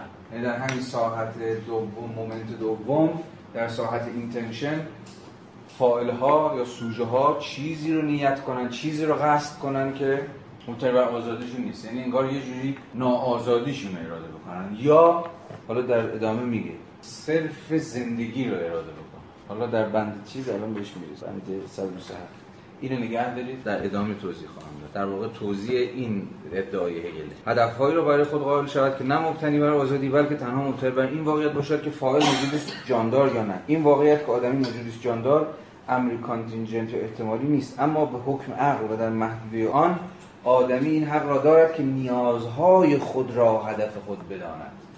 یعنی در ساحت moment دوم دقیقه اخلاق intention ما نه معطوف به ایده های کلی امر خیر بلکه صرفا مبتنی بر تامین زندگی ارگانیکمون باشه. یعنی من چیزی رو بخوام بتونم زنده بمونم. در یه چیز متعالی رو نطلبم و نخواهم. بلکه امری خیلی دم دستی رو اراده کنم. یعنی که تاپ بیه یعنی بقا. زندگی ناب زندگی صرف. از این حال که موجودی هم جاندار دیگه چرا؟ کاملا. چون بقا امریست خود عقلانی یعنی که هر موجودی جانداری یا ارگانیکی می‌خواد که بقای خودش رو تضمین بکنه این خود امر عقلانی غیر عقلانی نیست. یعنی شما اگه کسی بخواد خودش رو بکشه ازش خواسته عقلانی نداشته. البته هگل بازی تبصری می‌زنه حتما به خاطرتون هست دیگه. دولت. دولت. می‌تونه اصلا بخواد که خودتو فداش کنی. یا اون روح کلی می‌تونی اینو ازت بخواد. ولی حالا هنوز به اونجا نرسیدیم. ساعت دولت چرا در چنین ساعتی نه. اصلا حق سیانت نفس پایه‌ای ترین حقی است. هر شخص جانداری فرد جانداری موجود زنده باید ازش برخوردار بشه در زنده بودن چیز خار کننده خیلی مهمه. این فرازه عجیبیه تو هگل در زنده بودن چیز خار کننده وجود نداره و ما امکان وجود داشتن در معنویتی والاتر را نداریم. حرف ساده است به رفت میشه دیگهش یعنی اگه این سطح ساده و ظاهرا طبیعی و ابتدایی غرایز زنده بودن برامون فراهم نباشه دیگه اصلا سطح زندگی والاتر و معنویتر اخلاقی اینها بی معنا میشه. ساده تر اون شکمشون گشنه است دیگه اصلا شما ازشون انتظار کنش اخلاقی و نمی‌دونم امر خیر رو اراده کنن رو نمی‌تونی داشته باشی چون چیزی که در معرض تهدیده ابتدایی ترین دم دستی ترین واقعیت بشریه یعنی سیانت نفس یعنی داره میمیره یعنی فرد باز این بحثا رو باید رفت بدید به بحث جلسات قبلمون. به اون جلسه از مالکیت حرف می‌زدیم. اونجایی که هگل از مالکیت برای همه دفاع می‌کرد گفت همه باید حدی از مالکیت رو داشته باشن برای اینکه این مالکیت هم شرط شخص شدنش شرط اینکه من بتوانم بگویم من و هم اصلا شرط بقاه. چون کسی که چیزی نداره خیلی راحت واقعیت صاف و ساده زنده بودنش هم در معرض خطر. در زنده بودن چیز خارکننده وجود ندارد و امکان وجود داشتن در معنویتی والاتر را نداریم. تنها با برکشیدن آنچه که حاضر و داده شده است به حد فرایندی خود آفریننده است که پهنه والاتر نیکی دسترس پذیر میشه یعنی تفکر دیالکتیکی هگل اقتضاش اینه که شما از سطح امر پست شروع کنی از سطح ساده و دم دستی یک ارگانیسم محضی و این باید ارتقا پیدا بکنه تا ساحت تبدیل شدن به یک سوژه اخلاقی و بعدا به ساحت یک شهروند سیاسی. چون هر گامی که داریم با این کتاب جلوتر میریم داریم واقعی تر میشیم دیگه. اول شخص بودیم. شخص مفهوم انتزاعی بود. همه ما شخص بودیم حق داشتیم مالکیت فلان الان وارد عرصه اخلاق شدیم. یعنی فقط یه حقی در قبال اشیاء بیرونی نداشتیم بلکه با سوبژکتیویته خودمون هم درگیریم. و در گام سوم دیگه کاملا انضمامی و واقعی ملموس میشیم. میایم تو جامعه میایم تو تاریخ میایم تو خانواده میایم تو جامعه مدنی و بعد میایم تو دولت. این مسیر چون که می‌دونید از اسم متدولوژیک حرکت از انتزاعی به انضمامیه دیگه. باز اگر هم انتزاعی شروع کردیم هی داریم انضمامی‌تر و تعین یافته تر و اینها میشه 160 مهم مهم مهم. حق جزئیت سوژه نسبت به رضایت. یعنی چی؟ حق سوژه که رضایتش جلب بشه. ساتیسفای بشه. ما چه زمانی ساتیسفای میشیم؟ زمانی که بتونیم اینترست های خودمون دنبال کنیم. بتونیم پشن های خودمون دنبال کنیم. حق جزئیت سوژه نسبت به رضایت یا اگر به صورت دیگر بگوییم حق آزادی سوبژکتیو نقطه محوری و کانون تفاوت میان دوران باستان و دوران نوین است. یعنی دوران باستان و دوران مدرن و مدرن یا پیشا مدرن بر محور یه چیز اگه قرار باشه تفکیک بکنیم این دو دوران رو چون که هگل میگه ما از قبل باش آشناییم بر محور همین. Right of the particularity. این جزئیات فرد فرد ما در مقام فرد واجد حق این هستیم که علاقه خودمون رو دنبال بکنیم. و این علاقه باید به رسمیت شناخته بشه و بتونیم به یه سطح یا ساتیسفکشن یا رضایت یا هر چی که شما اسمشو می‌ذارید برسیم. چون اسمش حق سوبژکتیویته هم بذارید. این حق با نامحدودیت خود در مسیحیت بیان گردیده و اصل کلی و بالفعل شکل تازه‌ای از جهان شده است. باز داشت دیگه که میگم با مسیحیت که این مسئله آزادی سوبژکتیو حق جزئیات که فرد حق دارد که به رسمیت شناخته میشه. حق مفهوم مدرن رو داشت در مثلا ادعاش اینه که مفهوم حق در دوران مدرن. گذشته اصلا افراد گذشته تصویری از اینکه من حق دارم نداشتن. هگل نمیگه حق هگل میگه particularity میگه فرد. طبیعی میگه به فرد و مسیحیت فرد. البته تو می‌تونی بهش بگی که منظور پروتستانتیزم میگه تفسیر پروتستانتیستی مسیحیت و هگل تو خواهد بله بارها صحبت کردیم. البته نه به اندازه کافی چون مستلزم اشراف به پروتستانتیزم که من ندارم. ولی یک فهم بسنده از هگل مستلزم شناخت و اشراف تام به پروتستانتیسم. اینا اندکی کتاب داریم که سعی چند تایی من می‌شناسم دیدم. ولی میگم مسلط نیستم که سعی کردن نشون بدن چقدر فهم هگل مستلزم فهم تفاسیر به ویژه لوتری از. مطمئنا نه کالوینی از. مسیحیته و مثلا اهمیت مسئله فرد نسبت فرد با حقیقت. مسئله میانجیگری وساطت. اصلا وساطت چرا برای هگل مهمه؟ یکی از چیزاش باز مسئله پروتستانتیزمه. مسئله مدییشنه وساطت بین فرد و مثلا روح القدس. با واسطه بی واسطه. مسئله ایمان. مسئله درون بود. مثلا درون بودگی با پروتستانتیسم کشف شد. و اوجش میشه کی؟ کیرکگور تقریبا یه نسل بعد هگل. یعنی رابطه درونی و سوبژکتیو من با روح القدس در کسوت نوع ایمان. ایمانی که دیگه چیز بیرونی نیست تا به نهادها و مراجع اینا نیست بلکه یه تجربه است. یه تجربه درونیه و بیواسطه است. چون واسطه ها رو باید کنار زد. و حالا جملهش آخه به صراحت است میگه این حق و معمول خوب در مسیحیت بیان مفهوم حق رو داره میاره. ببین، حق جزئیته. نه حق به معنی حقوقی مدرن. قانون مدرنی نوشته. حق اینکه فرد وجود داره و میباید به رسمیت شناخته بشه. البته باز باید حواسمون باشه که تفسیر هگل در دل مدرنیته است که مسیحیت رو تبدیل می‌کنه به نقطه آغاز. گونه رترواکتیو داره مسیحیت رو می‌کنه؟ یعنی وایساده یه جایی بعد نگاه پشتش رو می‌کنه ها ببین این با مسیحیت اصلا شروع شد. ما باربرش کردیم ما شکوفاش کردیم ما ریکگنایزش کردیم. ولی اگه مسیحیت نبود و به ویژه تفسیر لوتری از مسیحیت نبود ما اصلا فهمی از چیز نمی داشتیم فهمی از اینکه فرد چون ایمان مقوله فردی است. ایمان فقط بر قلب فرد فرد مؤمنان مثلا میتابه و حالا غیر و غیره حالا تفاصیل. تا قبل از مسیحیت یه قوم خاصی از حق رستگاری داشتن حق ارتباط داشتن. ولی با مسیحیت هر فرد خب این برمیگرده به مقوله یونیورسالیتی. خب اینجا میگه که اصلا یعنی میگن با این میشه محل کرد که میگه که با نامحدودیت خود در مسیحیت بیان کرده یعنی اصلا میاد یه ساحت دیگه رو اضافه می‌کنه که هر بله. پارتیکولاری می‌تونه مستقیما اه، خداوند در ارتباط باشه در حالی که قبلش اصلا حق قوم خاصی. آره یه موضوع دیگه هم نیاز دیگه من پروتستانتیسم هم نمیگم حتما فرمشون درسته منتها در اینجا بدون نیاز به اون هم می‌تونیم حل کنیم. مسئله پارتیکولاریتی رو نمی‌تونیم حل کنیم ولی مسئله یونیورسالیزم و تفسیر می‌تونیم حل کنیم سخنی دیگه با مثلا خطاب خداوند با مسیحیت که کلی میشه. یعنی مربوط به قوم برگزیده نمیشه که این فقط این ما رو نجات میده یا وعده نجات وعده است رو به برگزیدگان. که حالا اسمشون هر یهود بلا هر هست.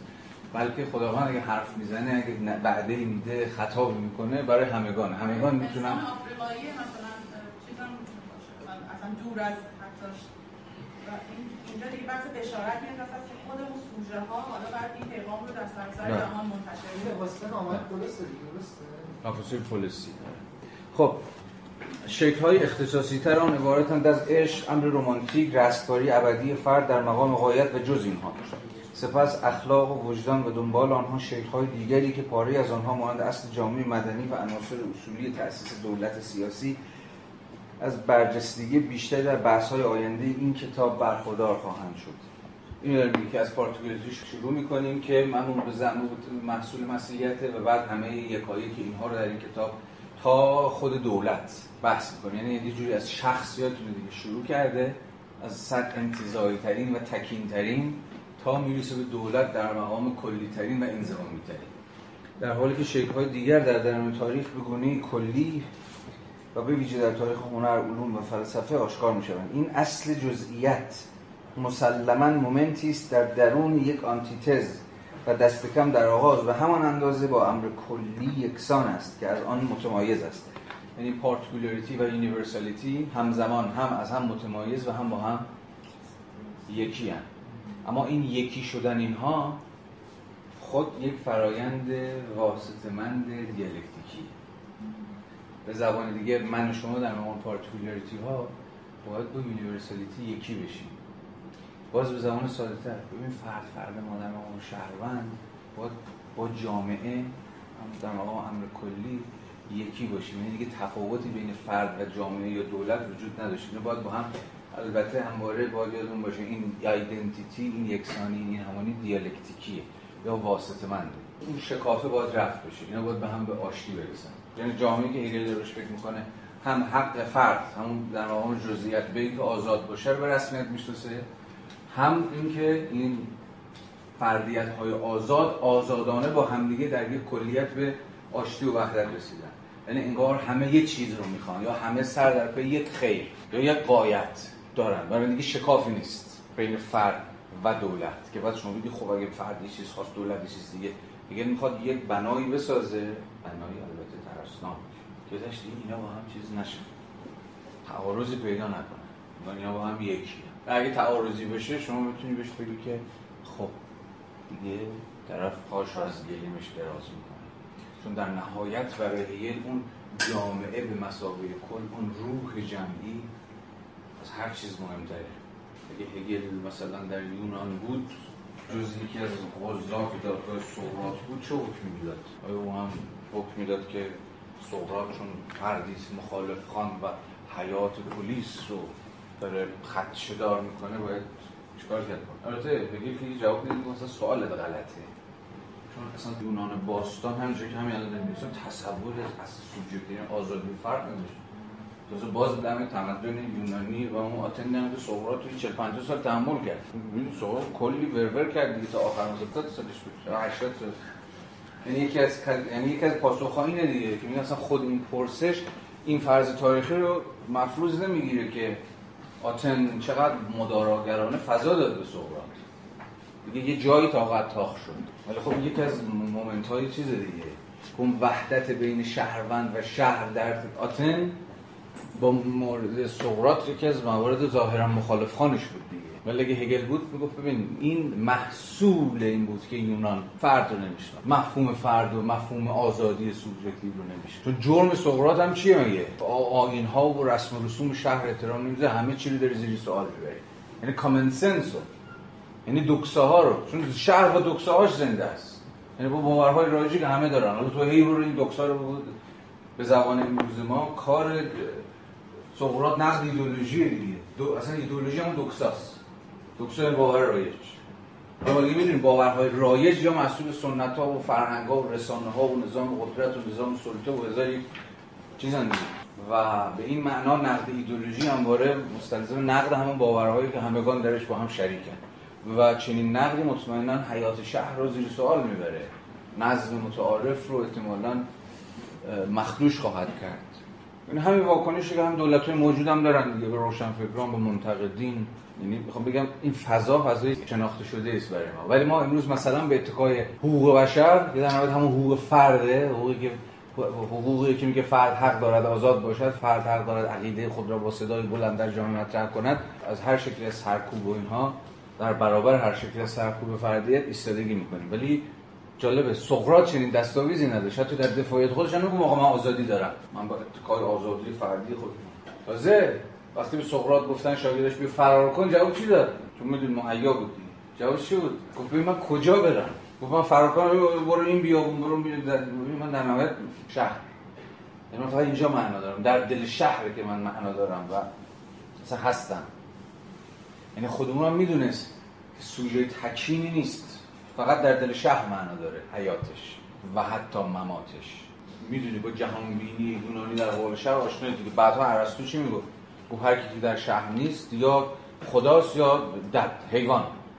فقط حیوانات و خدایان در شهر زندگی نمی‌کنن شرط انسان شدن زیستن در شهر یعنی با دیگرانه. بگذارید بند 126 جزئیت من مانند جزئیت دیگران تنها در صورتی حق است که من آزاد باشم. پس این جزئیت نمی‌تواند خود را در تضاد با این پایه بنیادی که بر استوار است اظهار کند. و نیت من به تأمین بهروزی خودم و دیگران در مورد اخیر این نیت نیت اخلاقی خوانده می شود نمی‌تواند کرداری را که تخلف است توجیه کند کرداری که تخلف است یعنی چی؟ یعنی آن چیزی رو که من اراده می کنم و این اراده من عملا مستلزم چی خواهد بود؟ ناآزادی دیگران یعنی انگار با آزادی من با آزادی دیگران برخورد می‌کنه یعنی اراده سوبژکتیو من یه چیزیه که هر آن ممکنه که با اراده سوبژکتیو دیگران در تعارض و اختلاف و دعوا و اینها قرار بگیره. و این چی رو اختضا می‌کنه؟ هماهنگی اراده ها رو. مسیر منطقی که الان هگل داره به تلویح طی می‌کنه رو متوجه این دیگه. نیت من به تأمین بهروزی خودم و دیگران نمی‌تواند کرداری که تخلف است توجیه کند. چه کرداری در اینجا با توجه به جمله قبلیش؟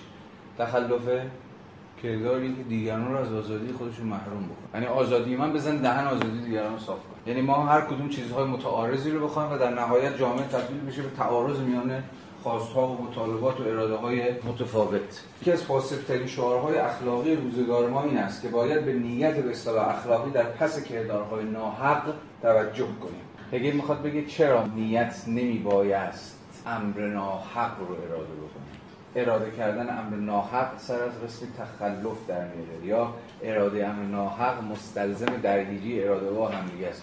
اراده ناحق دعوای فلان یعنی مثلا دزدی سرقت هر چیز شبیه این مسابقه همون اراده سوبژکتیو نیت ناحق. پیامدش چی میشه؟ که آدم ها با هم دیگه سر از ستیز و دعوا و فلان اینا در میرن و در چنین شرایطی دیگه عملا زیستن هماهنگ من با دیگران عملا غیر ممکن. اما مسیر رو نگاه کنید. نیت. به نیت به اصطلاح اخلاقی در پس کردارهای ناحق توجه کنیم و ذهنهای پست را با دلهای به اصطلاح پاک. یعنی دلهایی که به بهروزی خود و شاید حتی بهروزی دیگران را اراده می‌کنند به تصور آوریم این شعار تا حدی از دوران پاکدلی پیش از کانت ریشه می‌گیرد و مثلا جوهر آثار نمایشی آشنا و موثری را تشکیل می‌داد اما این آموزه در شکلی افراطیتر هم جان تازه گرفته و شور و شوق درونی و عواطف یعنی غالب جزئیات بدین لحاظ معیار این سنجش قرار گرفته که چه چیزی بر حق عقلانی و متعالی است. در نتیجه جرایم و اصول هادیان ها حتی در صورتی که مبتذل ترین و بی‌معناترین توهم ها یا عقاید ابلهانه باشند به این استدلال که بر بنیاد عواطف و شور و شوق استوارند بر حق عقلانی و عالی وانمود می‌گردند افسون و این آن دیدگاهی را که از زاویه آن حق و بهروزی در اینجا موضوع بررسی هستند نباید از یاد برد. یعنی در مقام حق سوری و بهروزی ویژه فرد یا جزئی فرد. خیره به اصطلاح مشترک یا بهروزی دولت یعنی حق روح بالفعل و انزمامی پهنه یک سر متفاوت است که در آن حق سوری به همان اندازه مومنتی فرعی است که بهروزی و نیکبختی جزئی فرد. پیش از این توجه دادیم که یکی از رایشترین اشتباهات انتظاری پافشاری بر حق خصوصی و بهروزی خصوصی همچون امری در خود و برای خود معتبر در رویارویی با فراگیرندگی دولت است. افسوده. این پاسخ مشهور که من ضرورتی در این نمی‌بینم که به مردی مفتری مورد افترا دیگه داده شد که عذر کردار خود را با این سخن می‌خواست. اما من باید زندگی کنم. در اینجا مناسبت دارد. زیرا زندگی هرگاه با قلمرو والای آزادی رو در رو شود اساسا ضرورتی ندارد.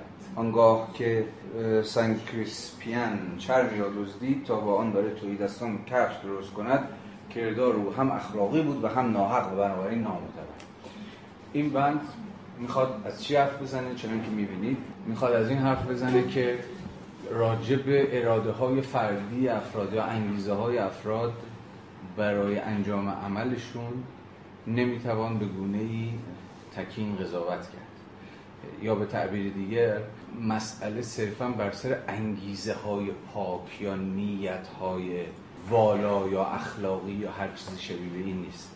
مسئله اینه که این نیت یا این خواست یا هر چی که شما اسمشو می‌ذارید چگونه در عمل نیز با آن چیزی که به راستی به گونه عقلانی معتبره و اخلاقی هماهنگ باشه. مثلا مثال دزدی که داره می‌زنه خب مثال ساده‌ترش برای عصر ما چه مثال رابین هودیه دیگه. با نیت پاک یعنی مثلا کمک به فرودستان اما عملی ناحق و نامعتبر اما اخلاقی. از چیز اخلاقی؟ چون نیت. نیت خیر. کمک به فرودستان. عالی چیه چیزی از این بهتر؟ اما عمل غیر اخلاقی. چرا؟ چون نابرحقه چرا؟ چون مستلزم زیر پا گذاشتن حقه. یعنی حق فرض کنید مالکیت دیگران بر اموال خودش. تو دزدیه دیگه. یعنی اینجا ما به چی می‌رسیم؟ تعارض بین نیت و خود کنش. نیت اخلاقی کنش غیر اخلاقی. هم خب دیگه. اینجوری باید با این تقسیم بندی به نظرم بفهمیم. چه چیز اخلاقی؟ چرا؟ داره میگه آقا کنشش اخلاقیه دیگه. میگه دزدی می‌کنه. ولی چرا اخلاقیه؟ چون نیت اخلاقیه. نیت این با اینجا سوبژکتیو. تو می‌خواد دزدی کنی که بدی به فقرا. ولی چرا نامعتبره و چرا هگل توصیه نمی‌کنه؟ چون امکان کلی شدن نداره. چون نیت فقط همچنان نیت جزئی باقی نیت تو آدم خوبه. نیت من آدم یعنی نمی‌تونی اینو کلی کنی. به محض اینکه کلیش کنی چون اخلاق میگه کلی باشه دیگه. اگر بخواد مستقر. به محض اینکه کلیش بکنی در نهایت با چی سرکار خواهی داشت؟ با آشوب. جالبه. یکی از دقایق عجیب هگلیه که باز دوباره روح اومانیستی هگل می‌زنه. بیرون. جایی که تعارض بین حق با زندگی. فقط افسوده رو بکنید 127 یعنی یادتونه دیگه بند قبلی ادعا کرده بود که کنش اخلاقیه اما هم اخلاقیه هم ناحقه. و چون ناحقه نامعتبره. اما این همه بازی نیست. ناگهان هگل به طرز عجیبی پای چیزی چون استثنا رو می‌کشه وسط. زندگی در مقام تمامیت غایت ها دارای حق. زندگی امر life یعنی امر بیولوژیک من زنده ام که نفس می‌کشم می‌خورم بیخور به این معنی. در مقام تمامیت غایت ها دارای حقی است که با حق انتزاعی تعارض دارد یعنی چی؟ اصلا با مالکیت تعارض داره یکی مال توه فقط مال توه. یه جای کجا ممکنه تعارض پیدا کنه؟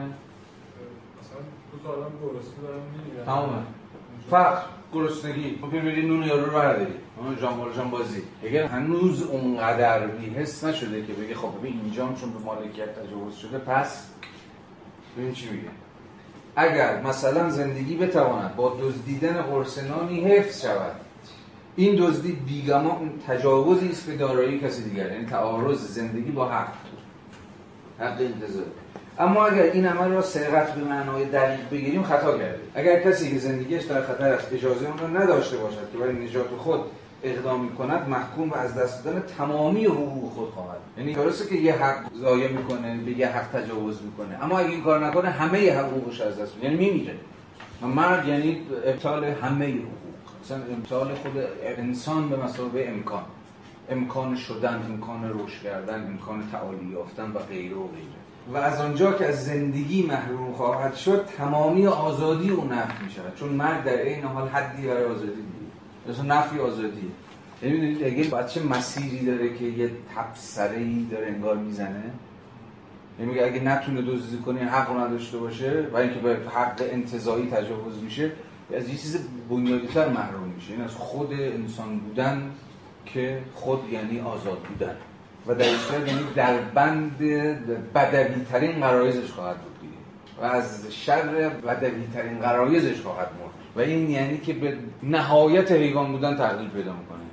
اگه تنها چیزی که دیگه در اون صورت براش مهمه همان لقمه خواهد بود که بتونه باهاش زندگی کنه. و در این صورت می‌تونه خودش رو به هر چیزی بفروشه. و در بند همه چیز چون آدم بکشه و که تکه نان در دهان بگذاره. یعنی دغدغه هگل برای نفی آزادی.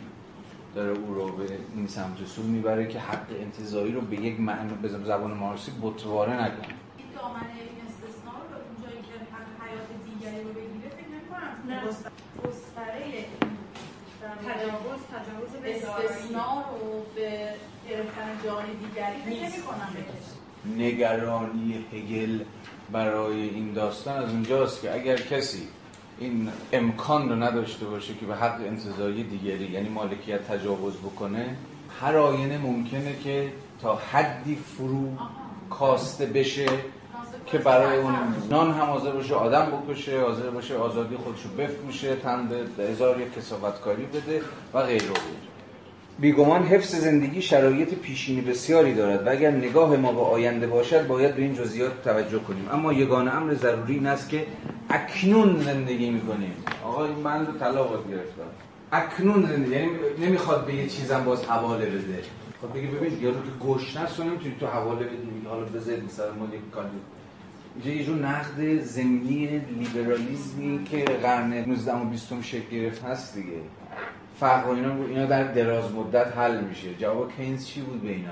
به لسفریا که گفتن اجازه بدید در دراز مدت ما فرق حل میشه. یعنی جامعه که رشد بکنه کسب و کارها پول بیاد فلان به مرور و همگان حد در واقع سطوح معیشتیشون ارتقا پیدا می‌کنه. ما از این سطح فراتر خواهیم رفت. ولی کینز بدونی که احتمالاً مثلا بدون هگلی هم هست حرفی به یک معنا هگلی داره می‌زنه و اون جمله معروفشه دیگه. در دراز مدت همه ما مرده مثلا توجیه کینز برای مداخله این بود دیگه. می‌تونیم سب کنیم خود دست نمایی بازار ثروت و متوازن تر توضیح کنه یه جایی دولت باید بیاد مداخله بکنه که یه بتونه نجات بده. چون دارن میمیرن یه همین موقعیت هگلی. یگان امر ضروری این است که ما اکنون زندگی می‌کنیم. یعنی همین اکنون گرسنگی همین اکنون فلاکت.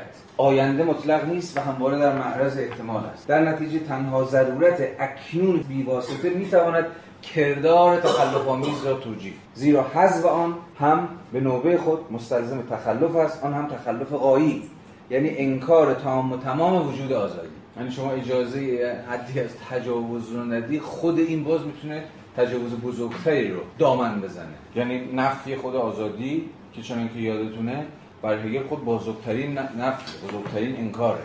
یاد کردن از سله مستحقی یک اصطلاح حقوقیه.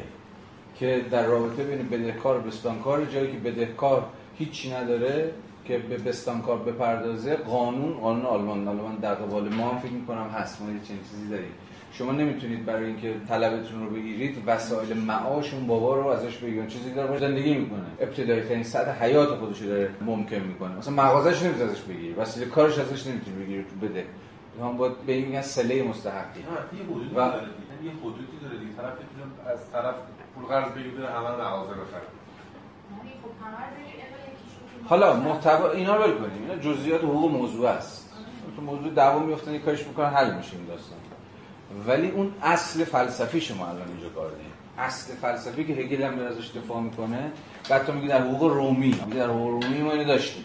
فکر می‌کنم که ایرانی طلب هم توی یکی از این چیزا چون مهم نیست از حقوقی میگه ما هم داریم در آره میگه ما در حقوق چیز خودمون هم داریم این چیزی رو. که به ویژه وسایل کار وسیله معاش فرد شما نمی‌تونید ازش بگیرید. چون در این صورت اون رو تبدیل کردید به صفر به هیچ. وقتی وقتی به کی به کی به هیچ تبدیل کردی یعنی آزادیش ازش گرفتی یعنی تبدیلش کنی به برده. اینجوری بگی راحت او رو هل دادی به سمتی که خودش راحت بفروشه. به هر چی. در اینجا مناسبت داره زیرا پیوندهای خویشاوندی. دیگر روابط نزدیک به این حق میانجامد که کسی نباید به خاطر حق یک سر قربانی شود. به خاطر اون حق انتزاعی اونقدر نمیاد اونقدر اون حق ارزش نداره که اگر مترادف بشه با قربانی شدن فرد اینجا یکی جایی که میشه هگل نجات داد. یعنی جاهایی که در واقع هگل امکان نفس کشیدن در کتابش رو به ما میده. یه کمی پولش بدیم میشه نتایج و دلالت های جالبی از توش کشیدیم خیلی. مرسی. خداحافظ. تا